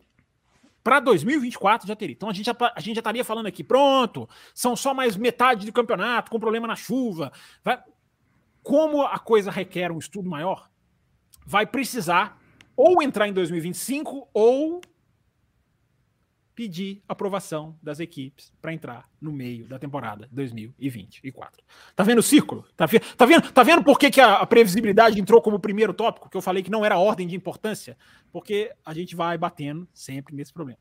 Ou a gente espera mais um ano, torcendo para dar certo, ou para fazer. Esse ano aprovaram o pneu de chuva sem precisar de cobertor. As equipes aprovaram que ele entrasse no meio do campeonato. Ele entrou em Mônaco. Mas aí, Raposo, um paralama que tem um efeito aerodinâmico nos carros? Será que as equipes vão aprovar? Quem está lá na frente vai aprovar? É, esse é o tamanho do problema. Por isso que eu estou dizendo é urgente. Não é, não é pouco urgente, é muito urgente. Muito. E o terceiro tópico das questões importantes que a Fórmula 1 precisa resolver. Gosto quando você anuncia é as questões importantes que a Fórmula 1 precisa. Mais times. E a gente esbarra nisso, a gente está falando já há algum tempo de pilotos que conquistam a base e não tem lugar na categoria principal. Para que se fazer Fórmula 3? Para que se fazer Fórmula 2 se o piloto que conquista esses campeonatos não tem lugar? Não existe essa o conceito da escadinha. Se quando se precisa de pilotos, até esbarrando no tema de um outro programa, quando você precisa de piloto, vai-se atrás de Magnussen, de Huckenberg, vai-se atrás de pilotos já experientes de Daniel Ricardo, em vez de olhar para a base, olhar, em vez de olhar para a garotada, em vez de olhar para um Drogovic, que acabou de ser campeão, ou em vez de olhar para um Piastri, né, que teve que ficar um ano sentado, parado, em vez de olhar para, enfim, para todos outros exemplos de pilotos que chegaram, que conquistaram, mas que não subiram, ou que demoraram a subir, perderam tempo, e, enfim, se nós tivéssemos mais equipes, nós teríamos muito mais possibilidades. Não é garantido, né? Que se uma ou duas equipes ali a mais, que esses pilotos subiriam, né? O que garante que essas novas equipes não olhariam ainda para os pilotos experientes em vez de trazer os novatos. Mas enfim, é um tópico jogado aí na mesa. Até para ir nessa sua linha, né, Rapo? Esse tópico também a gente pode não ficar tanto tempo nele, porque esse tópico a gente vai voltar nele. Né? A gente vai voltar, porque vai, vai existir a decisão, o processo está acabando, então a decisão, seja ela qual for, o assunto vai explodir. Se a decisão for positiva para o esporte, o assunto vai explodir. Se a decisão for negativa para o esporte, aqui no Café com Velocidade vocês podem ter certeza que o assunto vai explodir. Eu não posso falar por outros lugares, porque eu vejo uma conformidade, um, um conformidade não, conformidade é outro significado, um conformismo uh, com a situação de 20 carros, de 20, de, de só 10 times, né, que me assusta me assusta. Como assim, é, o que eu aprendi no jornalismo é o jornalista ele jamais pode se acostumar com a baixa qualidade. Jamais. Isso é a lição assim principal que a minha faculdade me ensinou. O jornalista ele não pode se contentar com a baixa qualidade. Por isso que eu sempre cito aqui no café desde 2011 quando eu entrei o crítico de cinema. Ele é um exemplo sensacional do que é o crítico, porque ele é o cara que avalia um filme sempre sobre o parâmetro da qualidade. Se o filme é bom, filme é ruim, se o ator é bom, se o diretor é ruim. Ele nunca vira e fala. Vocês já imaginaram um crítico de cinema virar e falar assim: ah, os filmes atuais são todos ruins mesmo, então isso aí tá tudo bom. Esse crítico não vai ter emprego, ele vai ter emprego aonde? Quem vai, quem vai empregar o crítico de cinema que trabalha com essa premissa? Então, Raposo, eu, é, eu, eu, eu confesso para você que me assusta, né, como uma pessoa né, que estudou jornalismo, formou-se em jornalismo, ver como a categoria dos meus colegas se acostumou a imensa maioria, tá? 95%, e eu tô sendo bonzinho, se acostumou com a Fórmula 1 apequenada, com a Fórmula 1 raquítica, com a Fórmula 1 de 20 carrinhos. Então eu queria dar esse parênteses da imprensa primeiro, né? Porque era agora era a hora. A, era não, é ainda, né? É a hora de você corrigir um problema que a Fórmula 1 teve desde os anos. Cara, cadê o cara do sempre foi assim? Cadê aquele cara? Agora ele pode aparecer e falar assim: não, mas as equipes sempre foram morrendo, e eu vou concordar com ele, as equipes sempre foram morrendo. Agora é a hora de reverter isso. Né? Agora é a hora de reverter uma categoria que viu morrer Brabham, que viu morrer Lotus, que viu morrer Tyrrell, que viu morrer tantas equipes. Agora é a hora de. Agora era a hora do contra-ataque, né? Agora é a hora do contragolpe. Agora vamos encher esse campeonato de carro. Estamos lucrando 2,5 bilhões, repetindo, 2,5 bilhões por ano Uh, claro que não é tudo só para as equipes, né? A maioria, muito, muito é da Liberty, mas enfim, estamos girando, lucrando 2,5 bilhões por ano. Não chegamos nem à metade disso na era Eccleston. Então é a hora da gente encher o grid com responsabilidade, com os devidos processos, com as devidas conferências, com as devidas garantias, mas não esse que todo mundo que acompanha a Fórmula 1 sabe o que eu estou falando. Não esse não queremos. Não, mas peraí, nem teve o processo ainda. Não, não queremos. Mas peraí, é o Andretti? Não, não queremos. Mas peraí, o Andretti traz a Cadillac. Não, não queremos. Mas peraí, o Andretti é americano. Não, não queremos. Não é esse jogo, essa ganância, essa mesquinharia, essa cafagestagem. Não existe outra palavra. Isso é coisa de cafajeste. É, não um cafajeste pessoa, né? Mas é um pensamento cafajeste. Institucionalmente cafajeste. Uh, que veta por vetar, que veta simplesmente porque tem medo de perder privilégios, porque tem medo de ter o, o rival fornecendo motor para essas equipes, porque tem medo de perder voto. Ó, voltamos para o primeiro tópico. Né? Poder, voto é poder. Voto é poder. As pessoas acham que a Red Bull tem dois times na Fórmula 1 porque a Red Bull é bonzinha. A Red Bull é boazinha, cara, é solidária. A Red Bull faz, Red Bull faz caridade com a Fórmula 1. Mas, gente, a Red Bull tem dois votos. A Red Bull tem dois votos. Né? Coisa que ela não. Ela, ela seria esmagada por Ferrari e Mercedes se ela não tivesse dois votos. Ela já perde. Né? Ela já perde, porque essas, já, essas aí já tem mais do que elas. É, a, a, Ferrari vai empatar com ela, né? Porque a Ferrari vai ter só a Haas. Mas as pessoas. Por que a Red Bull tem duas, tem quatro, quatro carros, né? Duas equipes. É só, é só ligar as pecinhas, gente. É só ligar as pecinhas do. do é só montar as pecinhas do quebra-cabeça. É, então, Raposo, é a era a hora da Fórmula 1 virar isso. Era a hora da imprensa estar tá em cima, era a hora de discutir. Porque agora eu vou chegar no que você falou. Porque a gente vai entrar muito nesse assunto em setembro, que é quando se espera que venha a notícia. Eu acho ótimo que não venha em agosto, porque, como eu já falei aqui no café, em agosto, com todo mundo disperso, a bomba ruim seria neutralizada. Né? A, a, a, dá a notícia ruim, não, não vai entrar ninguém. Ninguém teria o microfone na cara, né? Para responder. É, se bem que, será que esses caras vão ter que responder alguma pergunta se eles vetarem? Eu já não sei se os jornalistas vão. Se não vão tratar isso como notícia de pé de página. Nós não iremos. Notícia de pé de página é do tempo do Raposo, né? Que tudo era jornal impresso. É, então, Raposo, eu vou chegar onde você falou. Só para dar um exemplo, para a gente seguir com a pauta. Uh, por que, que mais carros seriam bons? Você falou de pilotos, né? De chances de categoria de base. Vamos fazer um exercício só? Vamos fazer só um exercício assim na, na brincadeira, projetando o, a aprovação de duas novas equipes. É... Vamos supor que aprova duas. Vamos imaginar 2024. Claro que não é para 2024, mas vamos supor que 2024 a gente já tivesse ali é, 22, 22, 22, é, 22 não, 24 carros, 12 equipes. Imagina a Fórmula 1, Raposo, com o mesmo grid que ela tem hoje, o mesmo grid de pilotos que ela tem hoje. Você pode não gostar de um, ah, esse aqui não precisava estar tá lá, esse aqui não precisa, esse aqui eu, eu trocaria, uh, esse aqui é uma injustiça. Você pode, todo mundo vai ter o seu, o seu grid perfeito. Mas vamos, vamos fechar com esse grid que está aí. Você imagina esse grid que está aí, Raposo, com a adição de Felipe Drogovic, de Alex Palu, de um desses dois da Fórmula 2 aí, pode ser o Veste ou pode ser o Porsche, são dois bons pilotos, o Porsche eu acho muito talentoso. Ou o Van Dorn, que é um cara que não está na boca, não é uma coisa assim, uma, um, não há um clamor pela volta dele, mas é um piloto que eu acho que acrescentaria muito ao grid.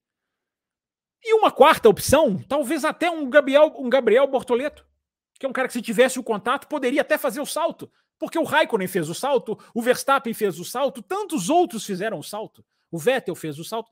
Não estou dizendo que ele estaria, não. Mas a, vamos só sonhar como que o grid poderia ser. Então você imagina os pilotos que estão aí, todos esses, repito, você pode tirar ou pôr um, um ou outro, e com o tempero, para repetir a expressão, e com o tempero de Drogovic, de Alex Palu, de Colton Herta, de Veste ou, ou Porsche, ou os dois, e em 2025 um Bortoleto chegando. Olha o que seria. Eu estou dando uma perspectiva brasileira, brasileiríssima, né? Pacheca aqui. Uh, mas só para as pessoas que ficam na dúvida, né? Porque tem muita gente que fica na dúvida. Tem que entrar mesmo? Para quê? Precisa mesmo de Andretti, da Hightech? Essas equipes têm. Imagina só o grid com esses quatro que eu citei. E você pode escolher porque eu citei mais de quatro. Pega esses que eu citei, ou citem vocês aqui no chat. Né? Como o grid não ficaria mais poderoso? Só isso, Raposo, eu estou dando um exemplo mais simples de todos. Eu não estou entrando no aspecto comercial, eu não estou entrando na qualidade das corridas, eu não estou entrando na capacidade do automobilismo americano que o Andretti poderia mobilizar, eu não estou entrando em nada disso. Eu estou simplesmente porque eu vou entrar. Em setembro, certamente entraremos.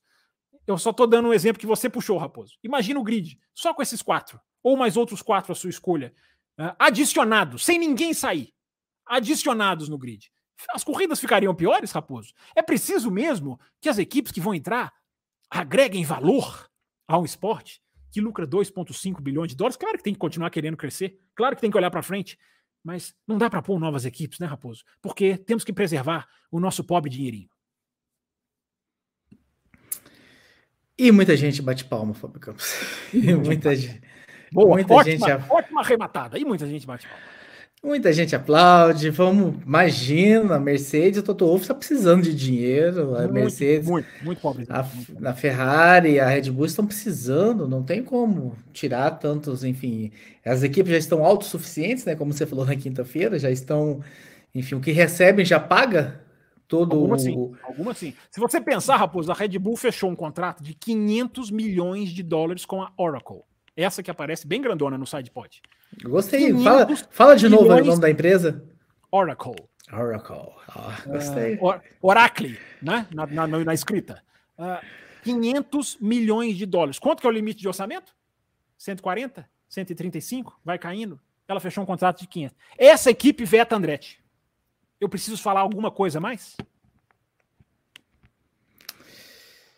Ah, e é isso. Vamos, vamos ver o que, que vai sair dessa decisão. Voltaremos né? ao tema. O terceiro tema voltará também, assim como o de pneus e todos os outros voltarão. Mas esse voltará em breve, né, Raposo? Esse tema voltará em breve, porque a decisão vai sair em breve. Exatamente. Então nós estaremos de olho ligados aqui. E nós passamos para o próximo tema, né? Das questões importantes que a Fórmula 1 precisa resolver, que é qualidade das corridas e a questão das ultrapassagens. E aí a gente pode ser que a gente vai esbarrar, Fábio Campos. Eu acredito no, no DRS, não sei se, se, vai, se você vai encaixar, e a gente tem alguns superchats sobre DRS. Então, após a, a sua primeira, após o seu primeiro desenvolvimento, Isso. a gente já joga alguns dos superchats que estão aqui guardadinhos para a gente começar a, a, a lê-los e a respondê-los. Gente, os Pix estão todos registradinhos aqui, tá? Fernando, Anderson, Guilherme, os do Felipe, o Denison, eu ia falar Denilson, Denison, Isabela, da Camila a gente já falou, do, do, vai falar no final do programa, do Leonil. Todos os Pix estão registradinhos aqui, tá, gente? Porque hoje, hoje, hoje a gente está fazendo segmento, depois a gente vai fechar o programa respondendo todo mundo. É, Raposo, esse é o tópico menos. Você colocou muito bem lá no começo, você estava falando o quê? Foi dos pneus? Eu não sei qual dos tópicos você falou. Eu não sei se estão preocupados com isso. Esse é o que menos estão preocupados. Esse tópico, qualidade das corridas, esse é o que menos está sendo discutido. Menos incomoda, menos vem a pauta. Menos. Menos até do que novas equipes. Muito menos. Muito menos. Quando a gente acaba Spa para Cochamps. Uma corrida que teve ali duas ou três belas ultrapassagens, mas é, o que é muito pouco, na minha, no meu critério de avaliação, pode se discordar, é, mas você não vê nenhuma, nenhum órgão de imprensa praticamente, praticamente, eu não vou falar que são todos, é, discutindo o tema, questionando o tema. Mas, poxa, Grande Prêmio da Bélgica, tanto DRE, não se discute mais isso. Então a pressão não vem mais de fora, Raposo. Não é como a questão da corrida na chuva, essa pressão vem de fora. A questão de novas equipes, essa. Raposo digitando aí, dedinhos, dedinhos, dedinhos nervosos aí. É, essa, a questão da chuva, há uma, há uma, há uma pressão de, externa. Uh, no caso da Bélgica, era até a pressão para tenha cuidado. Né? A pressão veio, a pressão deu uma virada de 180 graus e veio pelo outro lado mas veio uma pressão. É, a, do, a, questão da Andretti, novas equipes, tem uma pressãozinha desse tamanho aqui. É, a questão da qualidade das corridas não tem pressão. Não tem pressão, não está sendo discutida, não está sendo questionada. E a questão da qualidade das corridas, ela seria, pra, vamos voltar lá no primeiro tópico. Ah, por que, que aquele foi o primeiro tópico, hein? Não foi à toa. Porque a questão da qualidade das corridas, ela aplaca, ela tem a possibilidade, a capacidade de atenuar um domínio uma, uma situação de domínio. Então, o, o Verstappen ele pode ganhar tudo, mas se for disputado, se houver corrida boa, se houver corridas que ficam aquelas que você termina exaurido, né, envolvido, a percepção, e eu sempre digo, automobilismo é percepção. Não é que a percepção é, é importante, não. Automobilismo é percepção.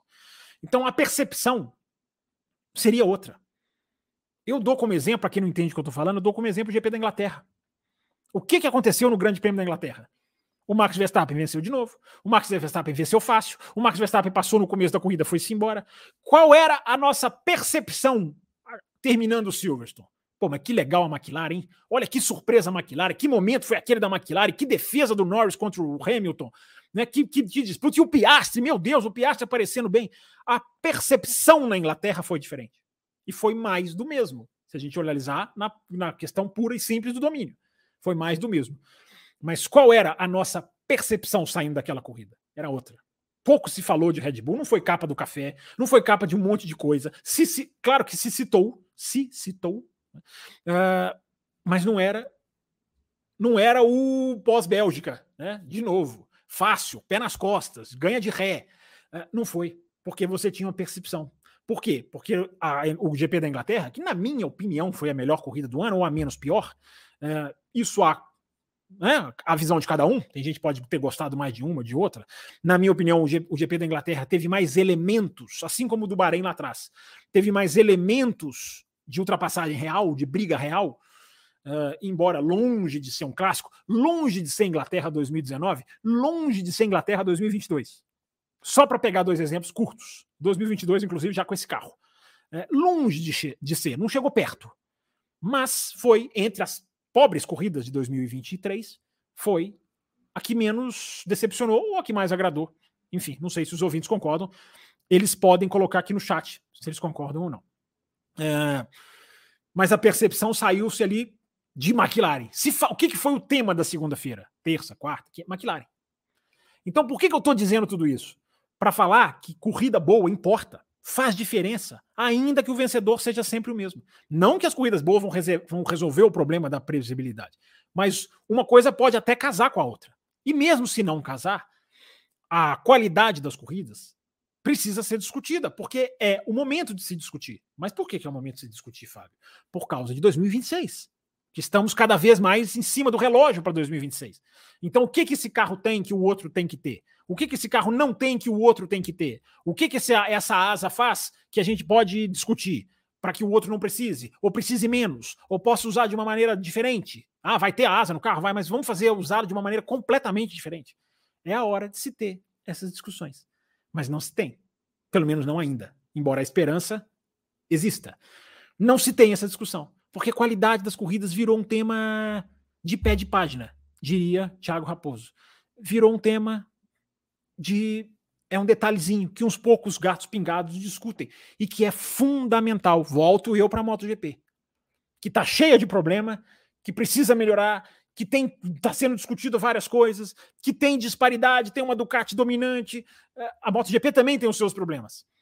Mas a MotoGP tem um elemento de qualidade de corridas que também precisam melhorar, mas que você tem ali um fator de imprevisibilidade, um fator de disputa que toda categoria tem que ter. Ah, Fábio, mas a moto é muito mais fácil, duas rodas, é claro, nós não estamos comparando a capacidade, nós não estamos comparando moto ultrapassa melhor do que o carro, sempre vai ser assim mas há um fator de imprevisibilidade. O cara lá, todo mundo sabe que o Banhaia vai ser campeão. Só que o Banhaia vai lá e perde uma corrida na última volta. Como nesse final de semana. No dia que o Alex Pargaró resolve jogar a moto na Copse. Na Copse, não, na, na, na, na Magots, Beckett e Chapel, né? Aquele conjunto de S's ali maravilhoso de Silverstone. O cara resolve jogar a moto ali com tudo. Uh, e o cara vai lá e ganha a corrida. Então, Ninguém saiu de Silverstone na MotoGP dizendo, é, cara, mas o Bianbanhé mais uma vez faturou um monte de ponto, o Bezek caiu, não vai dar para pegar. O cara abriu trinta e tantos pontos, a diferença era 20 alguma coisa, se não me engano, passou a ser 40 e cacetar. Ninguém saiu falando disso. O que que saiu falando? Porra, cara, ultrapassagem do cara na última volta, Spargaró ganhou, a Prilha, que nem é equipe grande, ganhou. É isso, Raposo. A qualidade das corridas precisa ser tópico, precisa ser discutida, porque ela encanta, mesmo que o vencedor se repita. Mas eu termino te dizendo o que falei na abertura. Ninguém está preocupado com isso, ao que parece. Só uns gatos pingados. E mais uma vez eu nos chamo de gatos pingados, porque é isso que somos. talvez, talvez sejamos pingados. É, não, porque o gato, quando ele é pingado, ele não é mais bonito. Então ele perde a beleza depois que ele é pingado. Então nós somos gatos pingados. Né? Muito bem, Fábio Campos. Oh, eu acho que o, o, a quinta questão importante que a Fórmula 1 precisa resolver. Tem aqui, então, tem aqui, não te passei, mas tem aqui, mas fala a sua, vai. Eu acho que, enfim, a gente conclui, porque a gente esbarrou praticamente quase todas as respostas, que é na autonomia. A Liberty precisa ter autonomia. A Liberty não precisa, ela precisa resolver esse problema de. Ela definiu o caminho que ela quer seguir, ela definiu o seu próprio futuro, o seu próprio destino, e não ficar refém das equipes porque as equipes hoje a Ferrari, ela é a Ferrari, mas ela distribui o motor para mais algumas equipes, a Mercedes é a equipe, mas distribui o motor para mais algumas equipes, acaba tendo uma influência sobre essas equipes, né, em, em questão de voto, e aí a Liberty fica à mercê do que as equipes querem. Equipes, eu posso fazer, ficar pedindo permissão, baixando a cabeça e pedindo permissão. Eu acho que essa é uma coisa importante que a Fórmula 1 precisa resolver. Exatamente, é um dos pontos. Ele, ele acaba abrangendo tudo, né? Pneu, é, previsibilidade, negócio de mostrar o carro, peças, é, o negócio que eu falei do limite de gastar na fábrica, que está sendo discutido atualmente. É, ele, ele abrange tudo. Né? É, um pacto da concórdia mais poderoso. Esse seria o quinto, talvez, conclusivo tópico, né? É, mas esse também, Raposo, não, não, não sequer é discutido. O pacto da concórdia que vai entrar em vigor em 2026, esse já está sendo discutido nos bastidores. Ele já está sendo discutido nos bastidores. Eu posso te dizer isso. É, mas não nesse tópico. Não, porque esse tópico faria muito barulho. Aí você teria jogo político, declaração, equipe usando a imprensa. É... Esse não está sendo discutido. Não está sendo discutido. Não, não o pacto. O novo pacto, sim. Mas na questão de valor, vai receber quanto? A taxa para novas, novas equipes, né, que hoje é de 200 milhões, vai passar a ser 600. Os caras vão botar a taxa lá em cima. Tudo bem, se tiver, um, se tiver cheio de equipe, eu até não sou tão contra assim, não.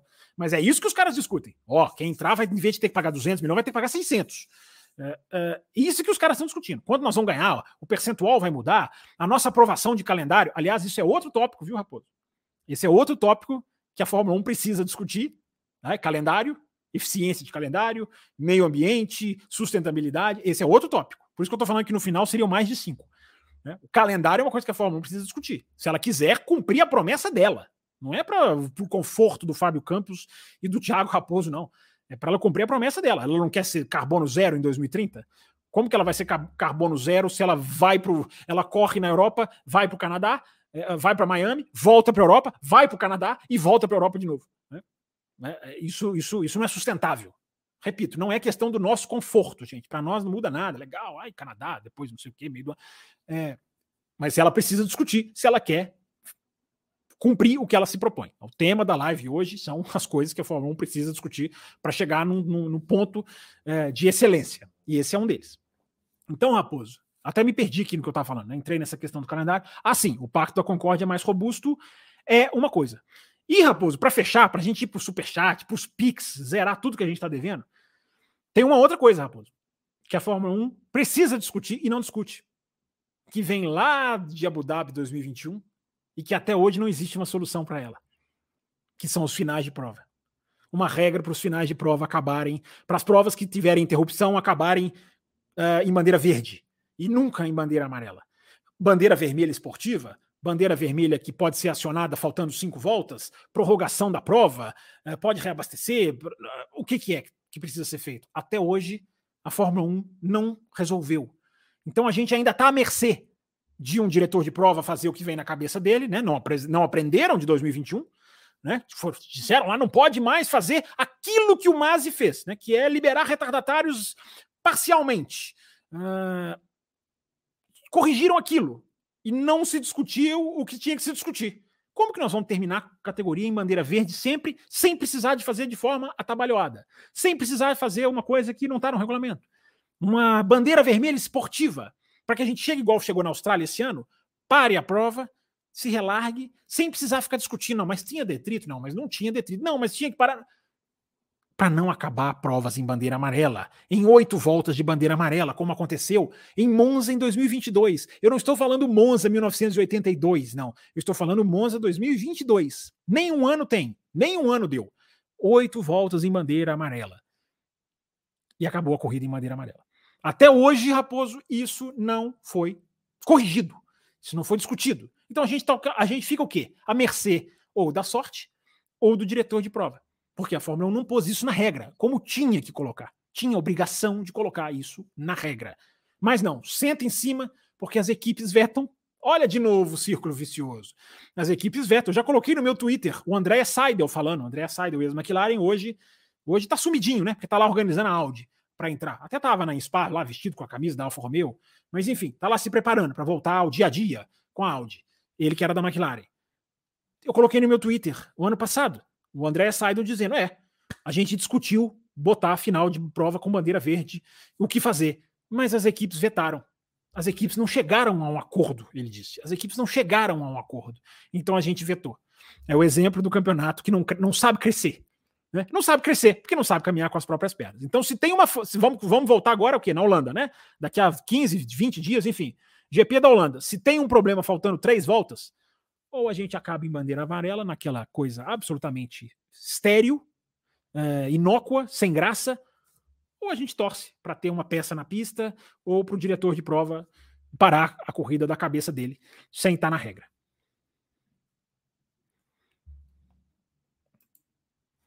Muito bem, Campos. Eu acho, eu acho que a gente vai agora para os superchats. Então, a gente tem uma, alguns aqui para responder, para a gente continuar, estender um pouco o debate. A gente bateu perguntas. a meta, Raposo? Acho que nós batemos, né? Nós ficamos a um, Fábio Campos. Pelas minhas contas, nós estamos a 11. Mas como o programa já vai ser estendido para responder esse tanto de superchat... Vamos responder e acabou. Não tem, não tem graça. Não, não tem graça. Não tem gracinha. Exatamente. Isabela Correia, questão do DRS, poderia usar só para se aproximar Ou fazer um DRS cronometrado quando ativar ter um limite máximo estabelecido pela direção de prova. Você vê como o ouvinte tem o que quer pensar, como a Isabela faz, sugere coisas que podem ser estudadas. Né? Alguém colocou no chat aqui o Liam Lawson também, como nome de um piloto que poderia estar no ano que vem, tivesse os 24 carros. Não, não peguei aqui o nome, daqui a pouquinho olho quem foi. É, então as pessoas estão contribuindo com a discussão aqui no chat. Infelizmente, segundo é um pouco mais difícil interagir, por isso tem a quinta-feira, que é a interação com o chat total. Porque a gente tem uma pauta, tem várias coisas de um roteiro que a gente tem que seguir, até de comentários, não só de, de pauta, de, de, de assuntos propostos. É, mas estamos batendo o olho aqui vendo. Então, sim, a, a, sugestão da Isabela, o pensamento da Isabela, Isabela são, são duas coisas que você sugere que poderiam ser testadas, absolutamente é, é, é, testadas numa sprint, num outro final de semana, depois que o campeonato acabar, né? Porque vai acabar já já, né? Em termos, em termos já acabou na prática, mas em termos matemáticos. É, sim, o DRS cronometrado é, é o push to pass da Indy. Né? O cara tem 200, se não me engano, né? 200 segundos para usar. E aí ele gasta lá o quanto ele quiser. É, se esgotou, esgotou. Se ele guardou, ele guardou. Pode ser por tempo. E pode ser muito bem por isso que você falou. Usa o DRS para chegar. Para passar, vai no braço. Ah, eu queria muito ver essa experiência. Mas nem se discute isso, Isabela. Só nós que temos um pouquinho de crítica aqui na nossa análise. E várias outras sugestões que podem surgir aí. Muito bem, muito bem respondido aí o primeiro dos superchats enviados. Vou trazer aqui o do Felipe. Vi um cara sugerindo DRS reverso. Sensacional. Tu só pode usar para chegar a um segundo, é depois isso. é contigo. É isso. Então, tá. É isso. Trouxe eu, ele para, enfim, para que já está no mesmo assunto, já para a gente. É, é, isso, é, não é reverso. Quando você falou reverso, eu pensei, eu imaginei outra coisa aqui, o, o, o Felipe. Mas é isso, é isso. Usa, com, usa de uma certa maneira e depois se depois ir, ir para ultrapassar não. Ou vai ultrapassar tem um limite que é a Isabela. Gente, tem tanta coisa que dá para sugerir, que dá para se fazer, só se precisa de boa vontade, porque o mais difícil eles já fazem. Pô, o sistema que abre, que calcula um segundo. Se a gente falasse isso há 30 anos atrás, o cara ia falar assim: "Ah, vocês estão malucos, para com isso". Entendeu? Não, os caras fazem, um segundo atrás o carro lê, o carro detecta, aí vem um aviso sonoro, o cara abre, aí fecha um sistema tecnológico de abre e fecha o mais difícil está lá. Agora, é ajustes que só precisam de, de quê? De boa vontade. Mas tem, possuem. Cadê a imprensa discutindo isso? Né? Achei que foi o João Vitor Silveira, Raposo, que sugeriu aqui o, o, o Linha Lawson. Então, é, é, tá aqui, obrigado, João. É isso aí, são nomes que vocês podem sugerir. E o Aislan Pacheco chegou, absurdo, colocou que é absurdo vetar uma marca como a Andretti e permitir a raça. Não é absurdo nenhum permitir a raça. Aislan Pacheco, não é absurdo nenhum. É, absurdo é vetar a Andretti. A não ser que você ache que a Haas atrapalha a Fórmula 1. Aí é ponto de vista seu. Mas eu entendi o que você quis dizer se você está simplesmente comparando. O Denis mandou a dele também, né? A Fórmula 1 tem pneu inútil na chuva, pilotos pagantes, equipes que não disputam para ser campeã, fechada em 10 equipes e problemas de regulamento. Vejo muitos desafios para superar. Qual a sua análise? É, o Pilotos Pagantes já está sendo eliminado, o Denis. O Pilotos Pagantes, cara, o limite de orçamento já já, já, já tá fazendo o papel dele. Né? O limite de orçamento já, já, já fez com que a Williams pudesse tirar o, o, o Latifi e botar o Sargent. Né? Que traz lá uma, uma, uma, questão do automobilismo americano, mas não, não traz o valor que o Latifi traria. É, que permite a Haas trocar, a Haas aí que o rapaz falou que né, pode ser um absurdo ela estar tá na Fórmula 1, mas o, o, o, o Mazepin tem lá o problema dele, né, com com a questão geopolítica, e a Haas, ao invés de botar um outro igual pagante, a Haas vai lá e escolhe o piloto que ela, que ela quer, piloto por velocidade. Que é o que a gente falou aqui no café quando o Magnussen foi escolhido. Todo mundo metendo pau no Magnussen, e nós chegamos aqui e dissemos: é o piloto que a Haas escolheu por velocidade. Que tal a gente observar? Né? Mas eu continuo esperando assim, os detratores do Huckenberg, por exemplo, terem a grandeza de falar: né, eu estava errado. Não vi nenhum ainda. Muito bem, Fábio Campos. O querido Fernando Martins, e o que dizer sobre haver dois carros bem diferentes na Red Bull? Procede ou é mera especulação? O patrocinador do Pérez externou isso também. É, pois é, o patrocinador do, do Pérez externa aí, gente, desculpa, mas para mim, sinceramente, cara, é, é, é, é eu, eu, nem cogito, cara, eu nem, eu nem, eu nem, eu nem, eu nem comento, porque é, é, tão, é tão nada a ver o patrocinador falar isso, é tão nada a ver, é tão, é tão, é tão claro o interesse que isso para mim, eu até respondi para uma pessoa que colocou no chat, no chat não, no, nos comentários do nosso, da nossa live de segunda-feira, até colocou, ah, mas você não viu, falou lá no site. Eu falei, para mim é não notícia. Isso para mim não é notícia. Quem quiser interpretar isso como notícia, que interprete. Isso aí vai de cada um. É... Então, o patrocinador reclamar não é notícia. Agora, a pergunta dele. Põe na tela de novo aí, Raposo. Põe, põe aí de novo aí. Pergunta dele, o, o, que tem, o que tem de interessante na pergunta dele, tirando você essa. Tem você tem certeza que eu quero. Eu te, eu te compliquei muito. Eu te compliquei muito você fazer. Já, eu já tirei, eu já desmarquei. Então tá lá eu em cima no chat. Eu já, eu já facilitei a sua vida. Eu já facilitei. É o Fernando Martins. Grande Fernando, obrigado pela pergunta. É, o que eu vou extrair da pergunta do Fernando, que não é uma pergunta absurda, é a ultrapassagem, por exemplo, do Verstappen em cima do Pérez na Bélgica. É, que parece um Fórmula 1 passando um Fórmula 2. é, então, uh, vamos lá. Se tivesse uma diferença nos carros, é, o Pérez seria o primeiro a saber. Seria o primeiro a saber. Porque os caras sabem. Outras equipes saberiam. Vocês sabem disso que eu estou dizendo. Essas são informações que elas circulam muito mais internamente do que para nós. Muito mais. Então, uh, até que ponto, Fernando Martins, eu, como jornalista, posso provar isso? Eu, a minha, o meu critério de análise é eu vou aqui falar o que eu posso provar. Eu não tenho como provar isso. Eu tenho aqui como especular. Há uma, há uma diferença aí na Bélgica que é assustadora. Não só na Bélgica, né? Em Miami. Enfim, há uma, há uma diferença assustadora. Agora, o quanto isso é de acerto, o quanto isso é a capacidade do piloto, o quanto isso é um problema do Pérez com o, com o próprio carro, é, eu não sei. Aí a prudência jornalística me impede de chutar, o Fernando. Mas a sua pergunta tem base, tem, tem bastante base. Só a questão do patrocinador do Pérez que eu descarto. Agora, a, a diferença é gritante, diria o outro. Fábio Campos, vou falar, Fala, bem, vou falar bem baixinho, só para você ouvir. Será que a galera já deu like? Eu acho que não. Porque eles nunca dão. Tudo bem. Vamos ficar certo. na dúvida. Voltando Posso, aqui, Fábio Campos. Rapidinho, rapidinho, só mantendo aqui o suspense. Aqui. Posso falar do nosso programa de apoio? Que nós não falamos ainda. Às vezes o cara tá gostando do café e quer apoiar o nosso projeto. Posso falar rapidinho? Fala, fala. Sobre isso você fala. O like rapidinho, rapidinho. Quatro faixas você tem se você quiser apoiar o café. Café com leite. Você ganha o grupo de WhatsApp. A Cappuccino, você ganha. Você vê que eu tô até mudando aqui as faixinhas. Eu não, não vou poder porque o outro próximo dedo não seria bonito. A, a faixa Cappuccino você já recebe blocos extras. Nessa segunda faixa, você já tem bloco extra, toda segunda de Fórmula 1 tem bloco extra, só live para os apoiadores. Na Extra Forte, você concorre a F1 TV até o final de 2024. Essa é a terceira faixa. Você não tem F1 TV até o final de 2024, que eu sei. E na faixa Premium, você pode concorrer ao ingresso do GP do Brasil. Você pode concorrer a miniaturas de Fórmula 1. Né? O Pablo Serin ganhou semana passada, né? Uh, você concorre a F1 TV do mesmo jeito e você não concorre você grava um café com a gente. Basta você querer. Não só um, vários. Você grava cafés com a gente.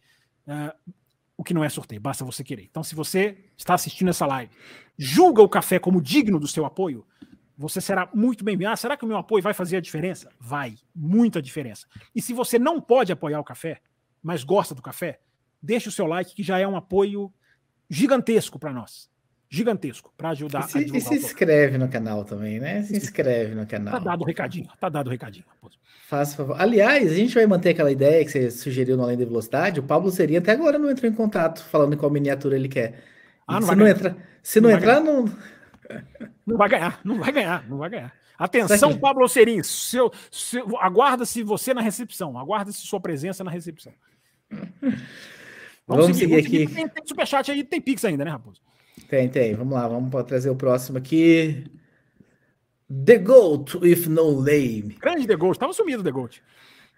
Mesmo com todos os defeitos das motos atuais aerodinâmica, a MotoGP consegue entregar uma corrida como a de ontem. O que a Fórmula 1 deveria aprender com a MotoGP para termos essa competitividade? Fábio Campos. Fábio Barbosa de Campos. O, o, o The Goat, aí, aí dá um programa, hein? Aí dá um programa. A gente pode fazer um programa o que a MotoGP pode ensinar a Fórmula 1 e o que a Fórmula 1 pode ensinar a MotoGP também. É, a gente pode fazer um programa sobre isso. Hein? Essa pauta é estentíssima, é, extensíssima, melhor dizendo. É, é, primeiro, pensar como esporte. Eu acho que essa é a linha básica, o The Gold. Pensar como esporte. A MotoGP tem seus defeitos, tem seus interesses, tem a MotoGP tem duas associações, cara. Tem, não é só, não é a FOM que lida lá com a Fórmula 1, é a FOM e a Fórmula 1. Na MotoGP você tem a Associação das Equipes Independentes, aí então você tem a Associação das Fabricantes, você tem o, o, a, o desenho é até mais complexo, mas as decisões são tomadas em prol do esporte. Você pode discordar de ter sprint todo final de semana, nem eu sei se concordo, mas os caras chegaram e falaram: vamos fazer. Ah, não Vamos fazer. Essa é a diferença das duas, The Gold. E aí dá um programa, se a gente for entrar nos pormenores. Excelente pergunta. Hoje a gente está sem tempo, porque o Raposo, toda vez que ele sai da tela, como ele acabou de sair, ele vem aqui e me manda no chat. Acelera, acelera. Olha lá, olha lá, acelera. Acelera, Ayrton. E é curioso que qual foi o passo que a MotoGP deu para fazer isso? Ela inflou o grid de motos. Isso, trouxe exatamente. um monte de equipes. E aí o campeonato ficou legal e falou assim: Ei, Honda, ei, Yamaha, ei, Suzuki, vocês não estão felizes com as decisões que eu estou tomando? A porta da sala é serventia. É assim, né, que é o ditado? A porta da sala é serventia da rua. A é porta é da rua é serventia da casa. É, alguma coisa e, assim. E com um detalhe, né, Raposo? Pegou o que a, seria o que a Fórmula 1 fizesse, se a Fórmula 1 fizesse assim, pega carros de Fórmula 2 e coloca no grid. Do jeito que for. Que seria uma avalanche de crítica na Fórmula 1, né? Porque, porque tem o pedestal, né? Aquela Sim. turma que não aceita. Foi o que a MotoGP fez. E aí a MotoGP mostrou para a Honda e para a Yamaha: eu tenho motos. Vocês querem ir embora? Eu tenho motos. E elas, foram, e elas foram embora, Fábio Campos? Não foram embora. Aceitaram a eletrônica padronizada, que foi o que deu o pontapé nisso tudo. Né? A eletrônica era padronizada, tiveram que aceitar. E no ano seguinte a gente teve só sete vencedores diferentes em sete corridas, ou oito em nove, ou nove em nove, eu já nem me lembro. Só esse, só esse impacto que teve. Então, o The Gold, dá um programa a sua pergunta de tão boa que ela é. Felipe Gonçalves, Felipe Gonçalves, de onde você tirou a regra de que os Pix estão sendo lendo, lidos na ordem? Fica calmo, relaxa. Não, não. Não, Respira. Não, não, falamos isso. Não falamos disso, que eles são lidos na ordem. Nós falamos que eles iam ficar para o final do programa. E ajustar. É que ele falou que ele está achando que a gente pulou o Pix dele. Ué? Respira, Felipe. Esse som vai ficar no áudio, ele vai ficar uma beleza. Esse som. Anderson Mota. A ideia de pauta é explicar como realmente funciona o teto de gastos da Fórmula 1, o que entra nos 140K, com equipes menores poderão investir nas fábricas e quais brechas quem faz seus motores podem explorar. Imagino. É, ótima sugestão, Anderson. É, vamos tentar, vamos tentar sim pegar, pegar uma, dessa, uma, dessas, uma dessas lives e fazer. É, a ideia, inclusive, gente, é, ó, quinta-feira tem o Além da Velocidade. Segunda-feira que vem, a ideia é fazer um análise da temporada 2023, tá? Aí analisando, analisando destaques, pilotos, equipes, corridas, ultrapassagens, ruim, boas, ruins, corridas boas, pilotos bons, ruins, equipes que estão bem, que estão mal. Então, pra, só para deixar claro, programa da segunda-feira que vem, é, um resumo da Fórmula 1 2023, um especial Fórmula 1 2023, parcial, né? Uma Fórmula 1 parcial até aqui. É, dei umas novidades aí na quinta-feira. Tô, tô, tô, pensando em fazer na quinta-feira um programa analisando todos os contratos de todos os pilotos. Gostam da ideia? Deixam aí no chat. Porque todo mundo pergunta de contrato, até onde vai, quem tem, quem não tem. E aí fazer um pouquinho de dança das cadeiras em cima disso, né? As situações que podem acontecer. Pensando em fazer isso na quinta-feira. E tem novidade aí em agosto que a gente está só precisando certificar a data certinho que vão vir aí. Mas essa sugestão do Agora, agora eu te peguei, né, rapaz? Que aí agora você desmarcou, você desmarcou os piques e você não vai lembrar de quem foi que deu. Rapaz, rapaz você acabou de aparecer na tela aí. É, você tem que lembrar do, do, o Anderson. Dos... É o Anderson, achei aqui, ó. É o Anderson. É, o Anderson. É, é dificílimo, cara. É, tudo que entra e tudo que não entra. Basicamente, o que entra é o que envolve o carro. Uh, as fábricas não entravam, agora entram a modernização das fábricas, é uma brecha que a Aston Martin pegou, por exemplo. Então, é, é, é, assim, eu, eu, temo não conseguir te responder com a precisão que a sua resposta merece. Uh, mas vamos, vamos atrás, vamos, vamos evoluir nesse assunto e vamos, e vamos trazer detalhes disso aqui no café. Ótima sugestão de pauta. Obrigado, Anderson.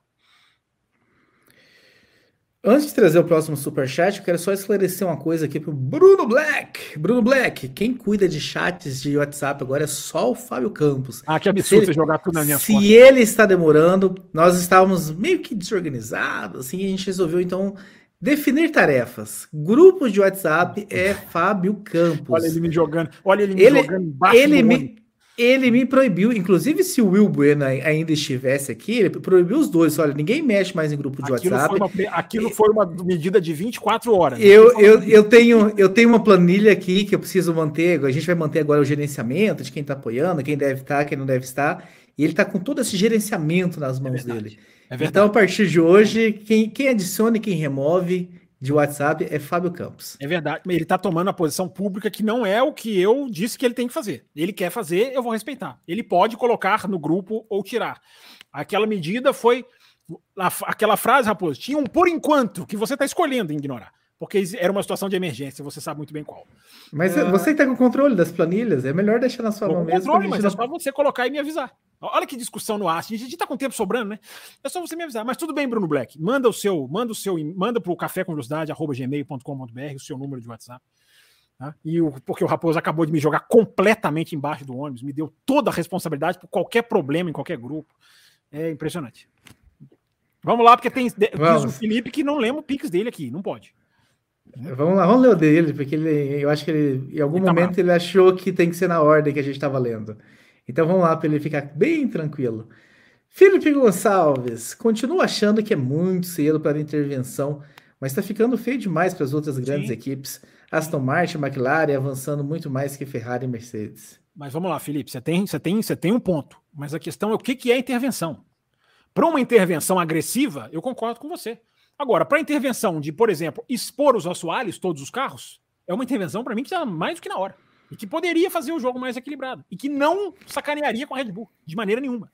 Né? Se a gente tirar a questão do segredo. Então, a sua frase não é que ela está errada, é o conceito de intervenção. É o que a gente está discutindo aqui no programa de hoje. Tem muita gente que pensa intervenção como uma medida para tudo. Não. Medidas paliativas que sejam boas para o esporte. É, então, enfim, mas você tem, você tem, você tem, tem um ponto aí na sua mensagem. Nós falamos que faltava um superchat para bater a meta. Resolvido. ele, né? Tinha que ser ele, né? Tinha que ser o brasileiro de novo. E aí ele mandou mais um. Ah, olha que Mas... beleza, olha que chat, olha que superchat maravilhoso. Só para as pessoas não esquecerem o like. Não esqueça do like, né? Lendo para o pessoal do áudio, que eu, eu fico louco, que eu também fico. Eu sou do áudio na, na quinta-feira, eu fico na louco. É do áudio, é, é. Eu, eu compadeço com vocês, galera do, do Spotify, do áudio aí, dos agregadores. Ô, né? Raposo, então, então esclareça a minha ignorância o like nessas outras plataformas também existe ou em algumas sim, em algumas não? Eu sei que no Spotify tem como você fazer uma avaliação do programa, mas não é episódio a episódio. Você avalia uma vez só. Você, que tá no Spotify, é o canal. Você só precisa fazer isso uma vez. Aliás, você que nem é do Spotify, entra lá e avalia a gente, dá cinco estrelas. É, é uma vez é só. Isso é prova de amor. Como o brasileiro que faz um superchat para pedir like, faça, entre no Spotify, né, Raposo? Não é isso que você está dizendo?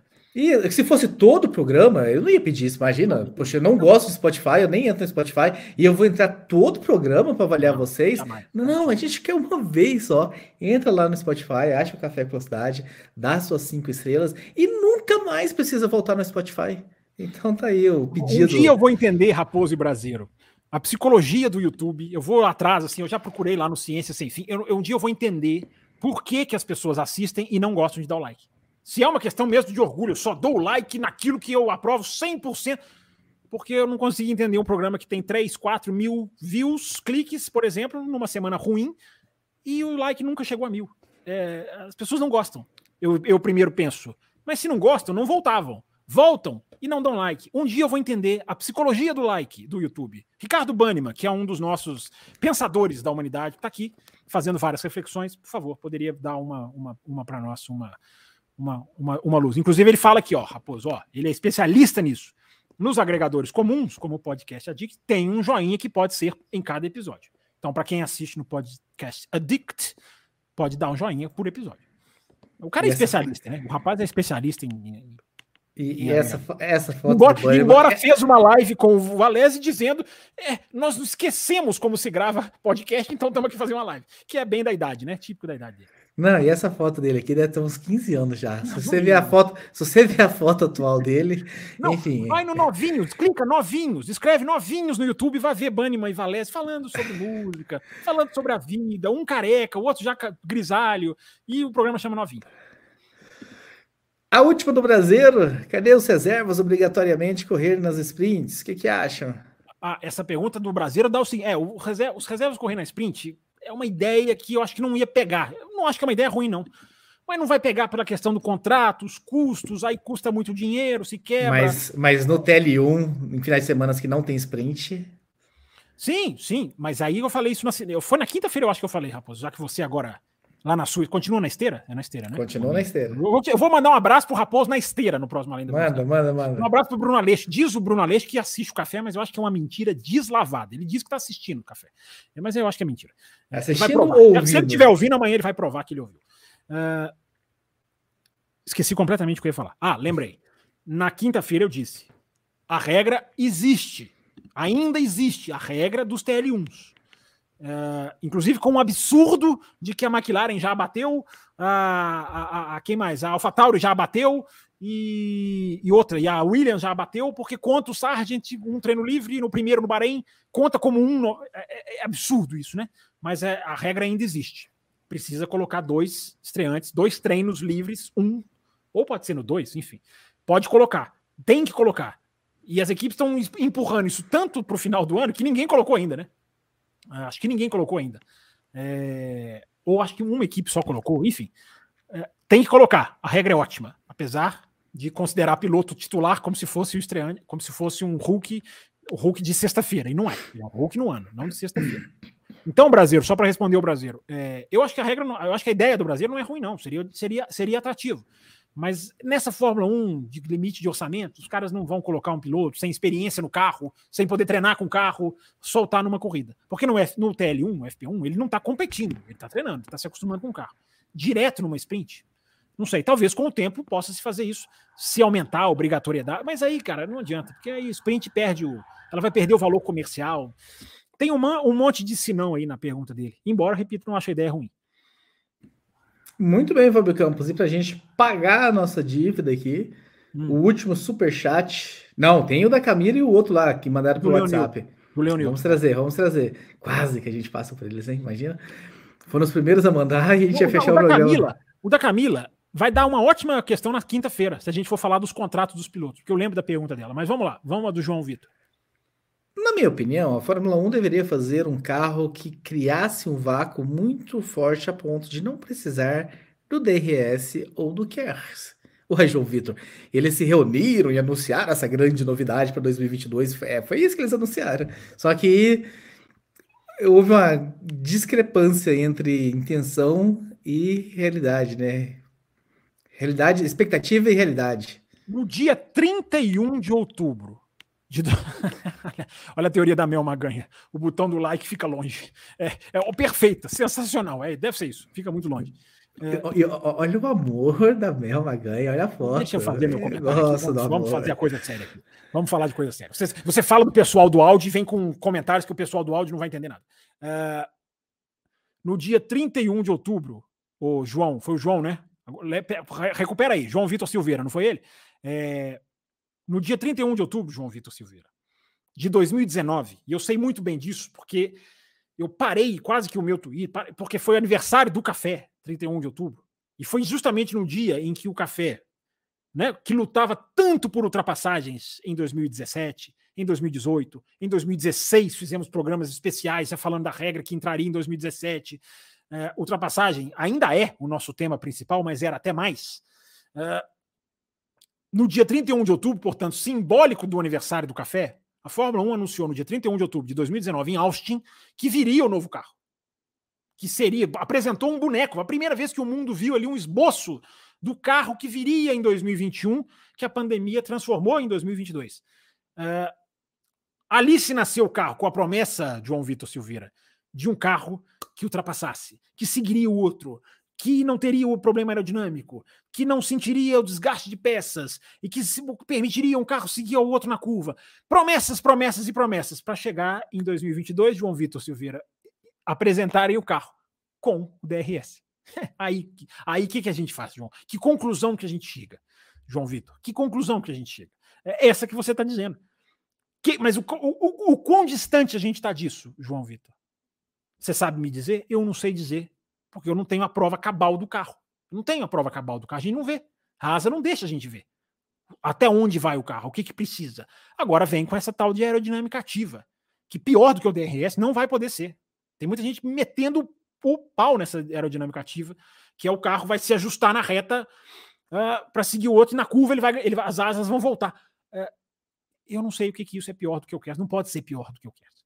Eu também queria exatamente isso que você falou. Tanto que brinquei de aplaudir aqui a sua mensagem. Brinquei falando sério. É, mas para isso, né, João, a gente tinha que saber o que, que esse carro é capaz ou não. E a gente não sabe. Porque qualquer reta, seja no Azerbaijão, seja em Spa, seja em Monza, os caras vão abrir a asa. E a gente não vai ver direito o que, que o carro é capaz. Mas é muito boa a sua mensagem. Mais uma. Muito bem, Fábio Campos. Agora eu vou lá no WhatsApp trazer aquelas do WhatsApp que o senhor me encaminhou. A da Camila foi o seguinte: e se o Alisson não conseguir prometer um carro competitivo ao Lewis em 24, ele renova por quantos anos? Se renova, eu acho. Tem um pulo renova aqui. Vou pedir, vou deixar a Camila brava comigo. Vou pedir a ela para responder ela na, na quinta-feira, porque vai ser o assunto contratos. Piloto por piloto. O que, que vocês acham? Vamos fazer isso na quinta-feira? Todos os contratos de todos os pilotos, vamos passando, informando e debatendo com você a situação de cada um, dança das cadeiras, possibilidades. E aí vai ser certinho para responder a pergunta da Camila. Ela vai ficar bravíssima comigo, eu vou ter eu que pedir. Tenho certeza, tenho certeza. É certeza. Já, já vejo ela saindo do grupo, inclusive. Não vejo. De quem que é o outro? Que você não mandou o nome do outro. O outro é do mandou... José Leonildo, que mandou na semana passada e ficou também para responder. E ele não ficou bravo. Ele é um exemplo para Camila. Ele não ficou bravo. Consegue falar de forma técnica o motivo que o Max demora para assumir a ponta na corrida passada?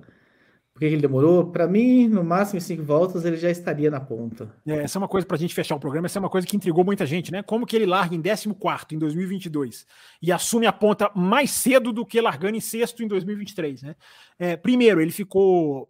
É, é, é, ele negociou com o engenheiro, apesar de todas aquelas, né, aquelas é, patetices né, de engenheiro versus piloto, pilotos versus engenheiro. Ele negociava com o engenheiro quando acelerar ou não, para poupar o pneu no primeiro stint. É, o, havia um trenzinho de DRS, olha ele aí de novo, né, que o Leclerc pegava do Pérez, o Hamilton pegava do Leclerc e o, e o Verstappen estava atrás. É, e o Verstappen ele até diz: Isso teve um efeito no meu carro que eu preferi não forçar. Então não dá para saber se ele poderia passar ou não, o quanto atrapalhou. Ele fala que atrapalhou um pouco e normalmente atrapalha um pouco. É, então aí no segundo stint, quando ele tem a pista livre, aí ele vai para cima de todo mundo. Né? Ele vai para cima do Pérez, principalmente. Né? Ele, o Leclerc e o Hamilton, acho que ele passa no primeiro stint, não, não, não me, fugiu aqui na memória. Mas o Pérez ele vai para cima no segundo stint. Então é, é, é, é, basicamente isso: é o jogo de poupar pneu, o engenheiro falando, você queimou pneu muito cedo no stint. Né? O, o jogo da Ruge, que a gente falou aqui na quinta-feira, é, do, do poupar na Ruge. Enfim, Raposo. É, tá aí respondido José Leonildo, eu espero né, que tenha, esteja. Muito bem, muito bem, Fábio Campos, muito bem a todos vocês que estiveram aqui com a gente. Mais um programa do Café com Velocidade. Quinta-feira, Fábio Campos está aqui de volta com Além da Velocidade, discutindo sobre os contratos dos pilotos. Quem sabe ele vai pesquisar um pouco mais e vai trazer também como é que tá as pontuações de superlicença dos pilotos, hein, que estão almejando aí. Eu, sei. eu não consigo achar isso, cara. Não existe essa informação. Se alguém tiver, me manda. Não existe a informação de todos os pilotos que têm pontos de superlicença. Eu quero saber quantos pontos tem o New Garden, o cara lá da Índia, o pequenininho lá. Eu quero saber todo mundo. E você tá me dando uma tarefa impossível. Não dá. Uh, o, o, impossível só é impossível até. Tem uma frase também motivacional ah, bem, que eu esqueci. Vai terminar o programa filosofando. Eu esqueci essa frase também, então deixa eu. Lembrando que você pode apoiar o Café como está passando aqui embaixo, pelo apoia.se barra Café com Velocidade, se tornando membro pelo YouTube, ou que muita gente ainda se surpreende. Pode apoiar por Pix? Pode. É, não é só superchat, é apoio mensal. Está aqui o Pix na tela para a gente terminar com essa mensagem, senhor Tiago Raposo. Exatamente, então se liguem, em agosto vai ter muita coisa interessante ainda. A Fórmula 1 está de férias, mas nós não estamos, então muita coisa legal. Você cancelou as suas férias, então, inclusive? Não, no final de agosto. Então você, não, agosto... então você não engane o nosso ouvinte. Não, mas vou... você estará aqui, então. Que absurdo. Todo mundo querendo te dar parabéns no dia do seu aniversário e você vai fugir. Meu aniversário então, vai ser domingo. Nós vai não paramos. Domingo. Ele para. Ele dá o trabalho para mim. Ele me joga embaixo do ônibus e dá o trabalho para mim. Ele vai tirar férias, esse salafrário. Então é isso, meus caros. Agradecendo demais a participação, a ajuda a todos que mandaram super chat. Você que está nos ouvindo aí depois no gravado, tem um valeu demais. Tem como você colaborar Verdade. também no YouTube. Deixa o seu like, né? E eu espero que todos vocês entrem lá no Spotify. Pelo que eu andei verificando aqui, parece que é só no app, né? Pela web aqui, eu não vi o botão de avaliar. Então, tem esse trabalho a mais instalar o app. mas eu tenho certeza que alguns vão se dar esse trabalho para agradecer o Café Velocidade pela qualidade de conteúdo que a gente está aqui toda semana entregando a vocês. Um abraço, Fábio Campos, e a gente vai se falando. Tchau, tchau.